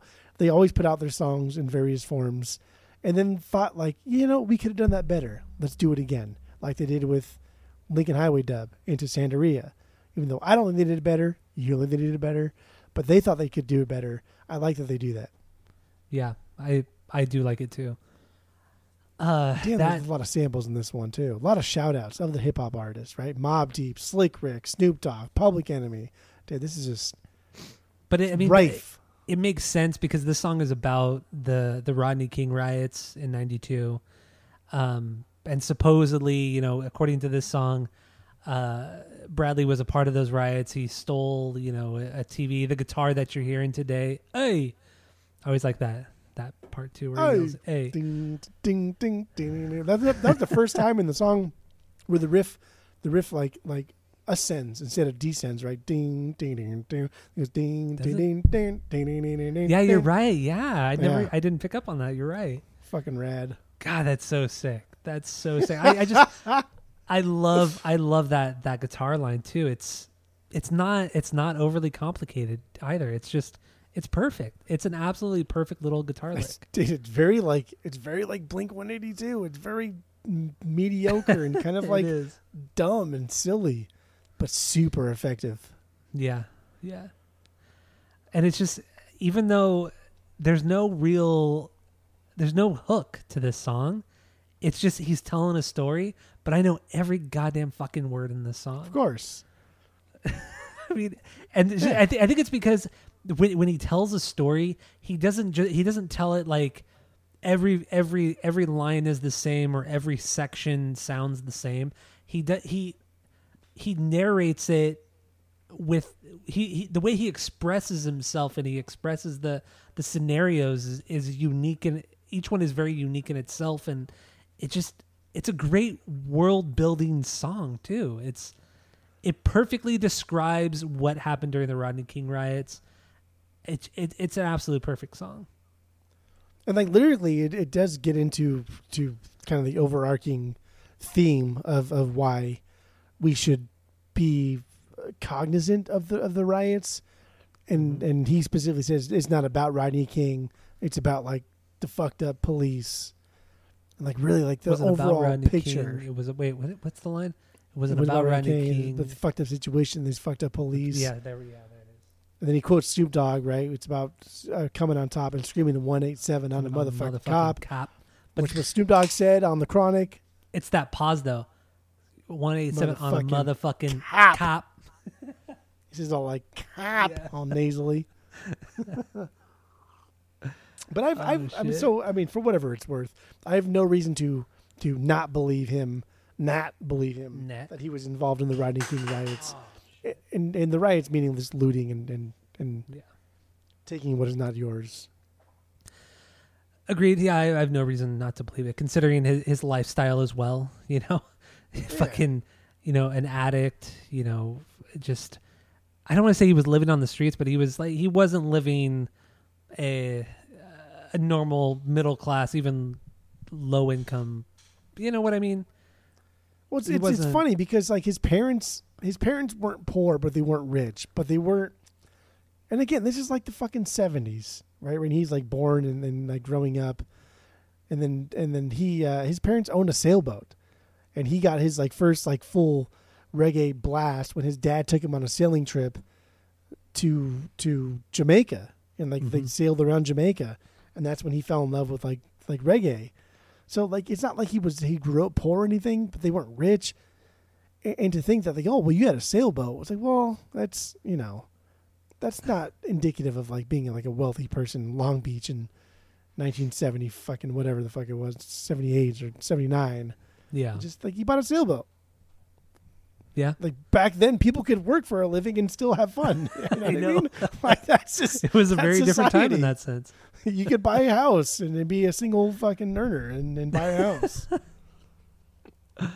Oh man, uh, it's Yeah, it- we've we've been like horribly conditioned to question like all types of of, of people with money, right?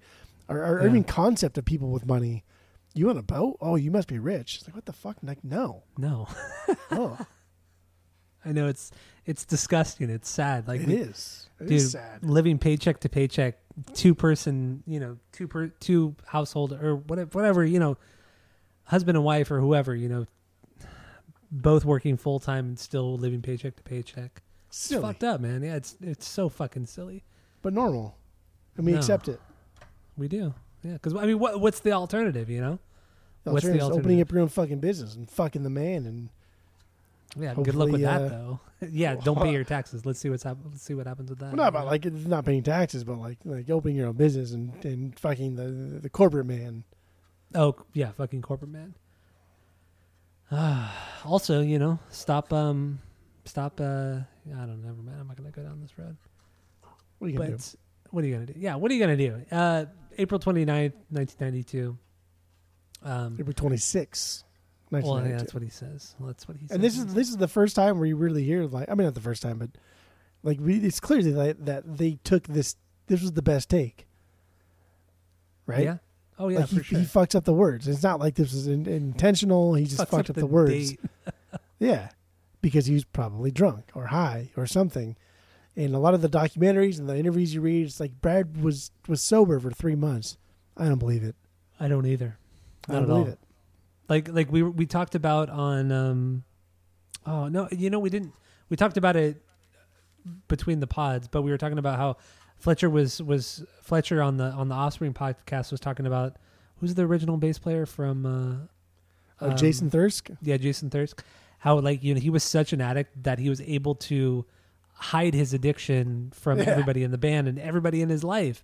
It's like that's what people that's what addicts do. They're able to find ways to to to be to be to hide their to hide their addiction and everything. And it's just like yeah he claimed to be three months sober but i guarantee you he wasn't No fucking way. especially to relapse so hard and then die from it come on dude And die from it. yeah And supposedly, like like you know, and then the then the light side of the story, like that was the first time he did it in like three months. Uh, I don't know, man. I don't buy I don't that. know. I don't. But I mean, either. we're, we're also we don't we're we're not you know we've never done heroin, so we can't really say one way or the other. I've never known anybody that like did it was addicted to heroin. I so I used to I know, know. a couple guys who did it, but I didn't. I mean, I wasn't like close with them at all, but I knew, I knew they did it. But uh, I mean, the uh, addiction thing is that's that's one thing that my my Mexican side of the family. There's talk about alcohol addiction. There's plenty of ducks to choose from over there. but I've never uh, never been around somebody who's addicted to anything harder than like alcohol. But alcohol is like to, personally, I think alcohol is one of the worst drugs that's ever been invented. yeah, pretty. It's pretty bad. Yeah, my my uncle he was he was addicted. I mean, he was a speed dealer, all kinds of shit. He was doing shit with the Mexican mafia and shit back in the late eighties. Like he, I mean, he's dead now, but he, yeah, just hardcore addiction in that cocaine, crack, meth, alcohol, just all that shit, man. But you can be around somebody. You can be around somebody that's like like cocaine's just you know like who gives a fuck anymore at this Yeah. point. Mushrooms, ugh, whatever. But like you're around somebody who's like four beers deep.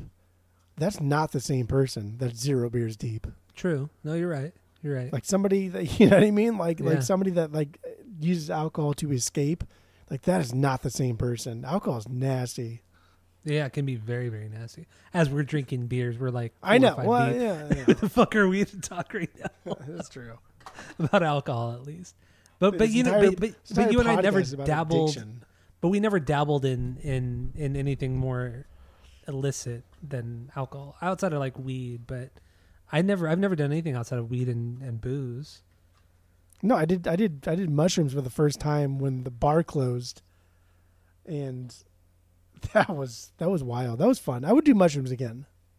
I've always wanted to try, but I never. And I mean, we have we have friends who do it, obviously, and you know, but I think next time you come out, we should do mushrooms. Be the, the, the, I, I I don't do a lot of them, and I didn't do a lot of them. well, I would like a little- a, lot of them A little bit it. that you do is just kind of like, wow, man, this is this is stupid. Like it just made me really dumb. Like I just thought everything was stupid. Much like like we're doing the pod. It's just Yeah, like yeah. you know what I mean? Yeah. Endeavors and I'm- I'm- drugs. I'm I'm not opposed to to, to doing uh, shrooms or anything like that. That would be a cool podcast to listen to. Um, not for us to do, but like it would be cool to like see someone who's never done any kind of drug in their life, and then have a podcast about them doing various drugs for the first time, be it alcohol, weed, cocaine. You know what I mean? Yeah, Like that would be a fun podcast, and like see if they can like I don't know talk about the same topic over and over and over based on the different drugs they do. and then six months later, they've they're on a downward spiral and they're they've completely fucked up their life. First of all, we don't quote uh, Nine Inch Nails here. Second of all, that would not be funny. That would- that would not be fun. That's what I'm saying. Yeah. That's that's my point. But anyway, dude, we've we've really gone off track here. Let's just let's just I guess let's just wrap it up here. Um, that's a Yeah. couple points. A couple We're, points. we're, I'm I'm we're almost two through. hours deep. Almost two hours deep. I'm gonna run through a couple points and then I'm gonna wrap it up. This is my record wrap up. You ready? Let's do it. One, uh, the solo in Santeria. I think Brad finally got the opportunity to really explore the solo because the Lincoln Highway dub didn't didn't quite let him explore the solo, and I think the solo is really good. I think it's an smooth. incredible solo. I think it's smooth like butter. I think it's it's the only thing worth listening to in that song. Agreed. Um, otherwise, that that song is is pretty stupid. The video is. Yeah. I, I don't. I mean, don't, I don't want to vi- make fun of it. I don't want to say. But all the videos were done after he died, and and it's not. But no even their date rape video is fucking terrible. Like too, all yeah. the all the videos are bad. Um, otherwise, otherwise, let's see here. We can talk about Yeah, but but yeah, you're right. The, the Santeria the Santeria solo is the highlight, and once again, his guitar tone during that solo is incredible. One of the highlights of the whole record is his guitar tone on that solo. So that's all I have to say about that. Otherwise, it's an it's an overrated song, and I'd be fine if I never heard it again. I I like hearing it once every like time we do the pod. Okay, fair. I'm fine That's with that. fair. That's fair. All right. So from a wrap up here, I think Sublime is a an absolutely criminally underrated band. When we talk about like bands that release stuff in the '90s, and and like we talk about Third Eye Blind a lot, and like all the bands that are still exist today, and it's like yeah, they're great. They did they did fucking fantastic albums, but like what do they do for music? What do they do for the genre? What do they do from the stuff they were sampling, taking from, influenced by? and and obviously like you know 94 was a big a big hit for music but even like green day like green day took something and, and exploded it into the mainstream. I don't know why sublime i don't know why reggae never caught on to like like americans. If you just don't fucking like it. Unless, unless it's unless the title of it is bob marley don't give a shit right? At all. Be it Yeah. ska fucking reggaeton be it dub be it reggae unless it says bob marley in it don't give a shit. And then people Sublime is only just- like like six Bob Marley songs, and that's it. But like we know, dude, that that Bob Marley Legend album, my God, like fucking everybody knows every goddamn song It's from that great fucking album. compilation. One of the best. It's a it's a good compilation. It's a good compilation Yeah. for sure. But dude, Sublime is an absolutely criminally underrated band. Everybody in this band is absolutely on the top of their game. They are they are pushing boundaries. They are blending genres, not just just like musically, but also like like locationally, regionally, geographically. They're Locationally. they're saying locationally, from Locationally, locations that they one. are in. Locationally, that's a word. Look it up. I made it up. It's fine. I really do. I, I really do. I, I, I there was Yeah. this guy that I used to work with at Dave and Buster's, not Dave and Buster's, excuse me, at TGI Fridays in Brea. He was he was a drummer. I thought he was a drummer. He's not that great of a drummer, but he's a bartender too. His name was Ty, and he would talk about all these great bands from the '90s, and like he would only fucking like bring up like the big ones. Like he was, oh, Nirvana's the greatest band from the '90s, and Soundgarden was there. I'm like, dude, you're only fucking like scratching the surface here, bro. Like, do you listen to Sublime? And this is in Brea, California. And he's like, no, Sublime fucking trash. Like, what are you talking about? They're trash. Like, why do you think they're trash? They love trash because you know they're, they're fucking white guys trying to do reggae. It's like, oh my god, dude! Like that's just like the most fucking. Uh, I You're missing the point. That's, You're, you're that's the- missing the point. Yeah. That's the most bitch response I've ever heard from It anybody is, fucking yeah. like dismissing a band just because like they're fucking white guys doing reggae. Like fuck off, fuck you, whatever. Uh, nobody bitches the Clash for doing it, right? Why Exactly. the fuck? Do I- I fuck think- off. I think what it is is because all the bands that came out after, like I said at the beginning of the episode, uh, most of the bands that came out after Sublime only took the bad parts of it, like the the more straight up straight up reggae stuff, and they didn't even do it nearly as well as Sublime did. And that's what people base their their opinions on are bands like Pepper and Slightly Stoopid. You know, I think like just- the worst, ah. the worst Sublime song is just as good as any of those bands' best song. oh yeah, for sure. And it's kind of funny too, because Slightly Stoopid and Pepper both were signed to Skunk Records Really? I in the beginning. Yeah, I think Slightly, no, Pepper was the band that that was like the f- the first bigger band that they had signed to Skunk Records to make money for the label. Shit. Okay. But anyway, I, I think I think Sublime is a- absolutely underrated, and they're they're not talked about enough in circles of '90s music. I think this album is not just a perfect three, but this is a, a testament to to music in the '90s. This is just as important to me, and it should be to everybody. As like Nevermind, it really it Mhm. really should be. Nevermind is popular and great because it did something for a genre. So did this. It's just not a genre people like. But it's a genre people don't like because I think they don't listen to it.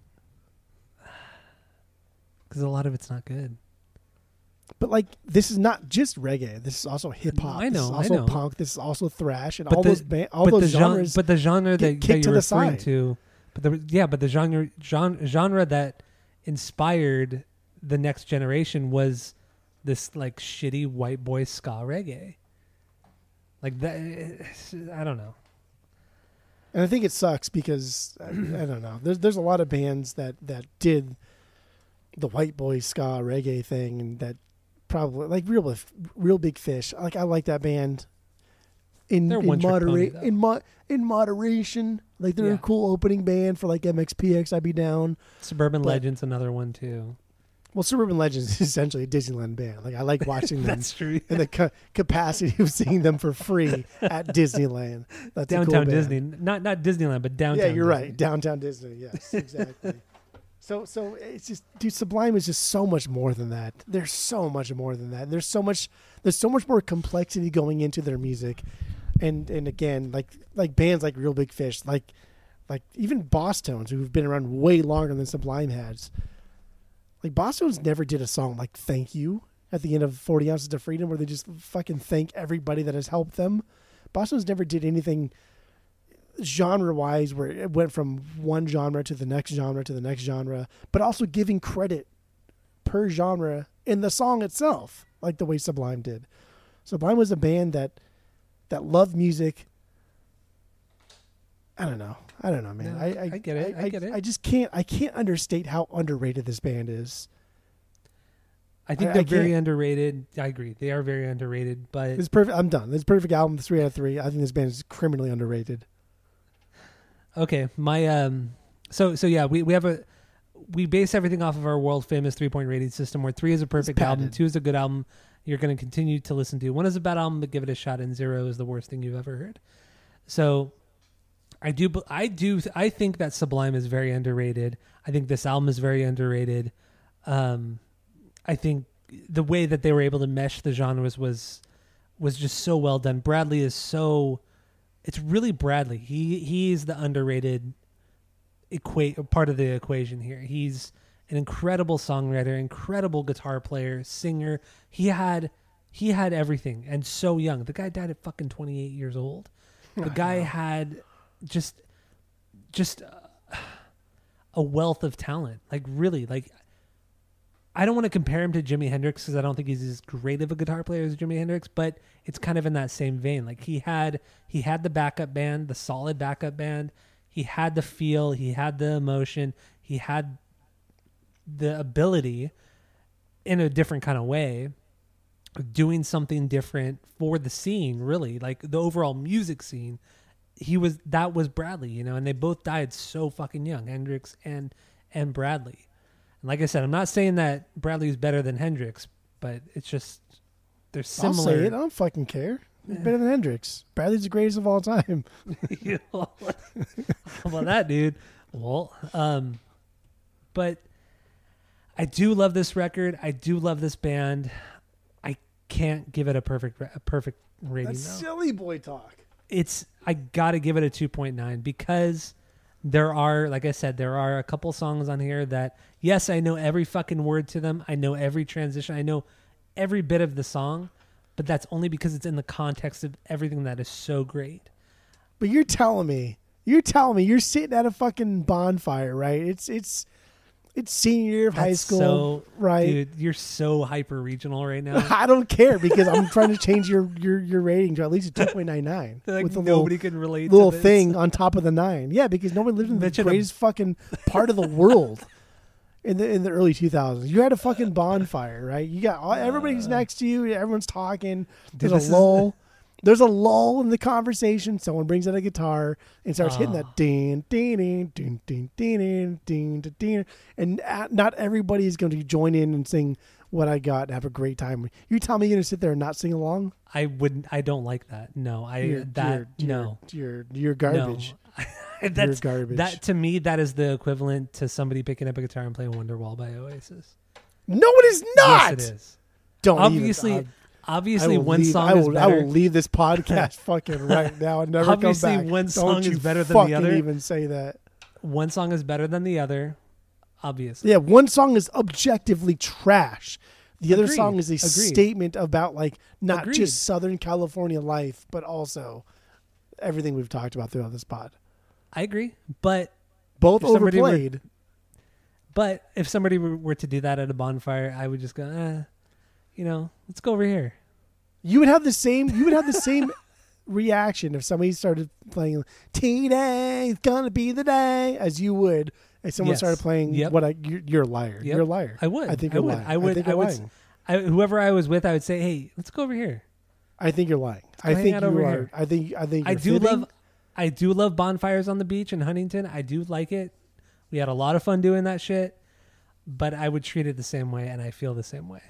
I think you're lying. I think you should make sure that your nose is not pointed towards your computer because it will smash it with your long fucking Pinocchio lying Wow, nose. That is that is a reference, dude. Um so yeah, what did I say? Two point nine? Yeah, two let's just say 2.99. two point nine. Two point nine, no. No. Bull. So you you gave this a 290 out of 300. That's pretty good. Dude, don't do that. Don't don't do that. don't do that. Okay. Um, don't, Don't do, do that. it. Don't, Don't do, do that.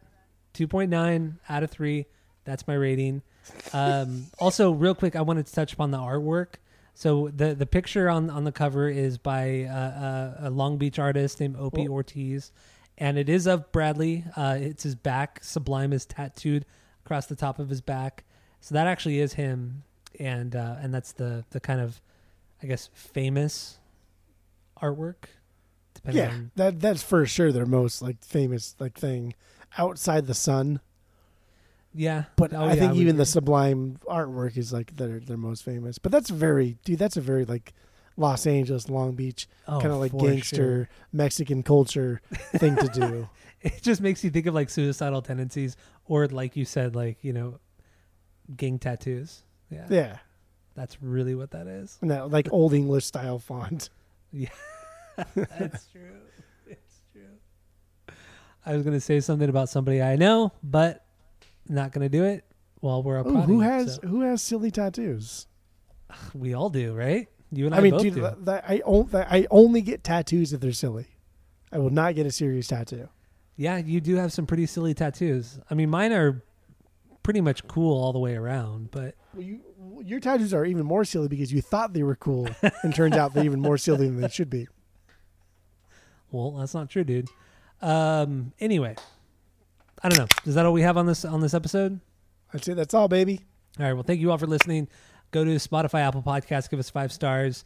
Tell all your friends we're the best podcast in the world. Thank you all for listening, and that's it. That's all. Eric Wilson. Prisoner.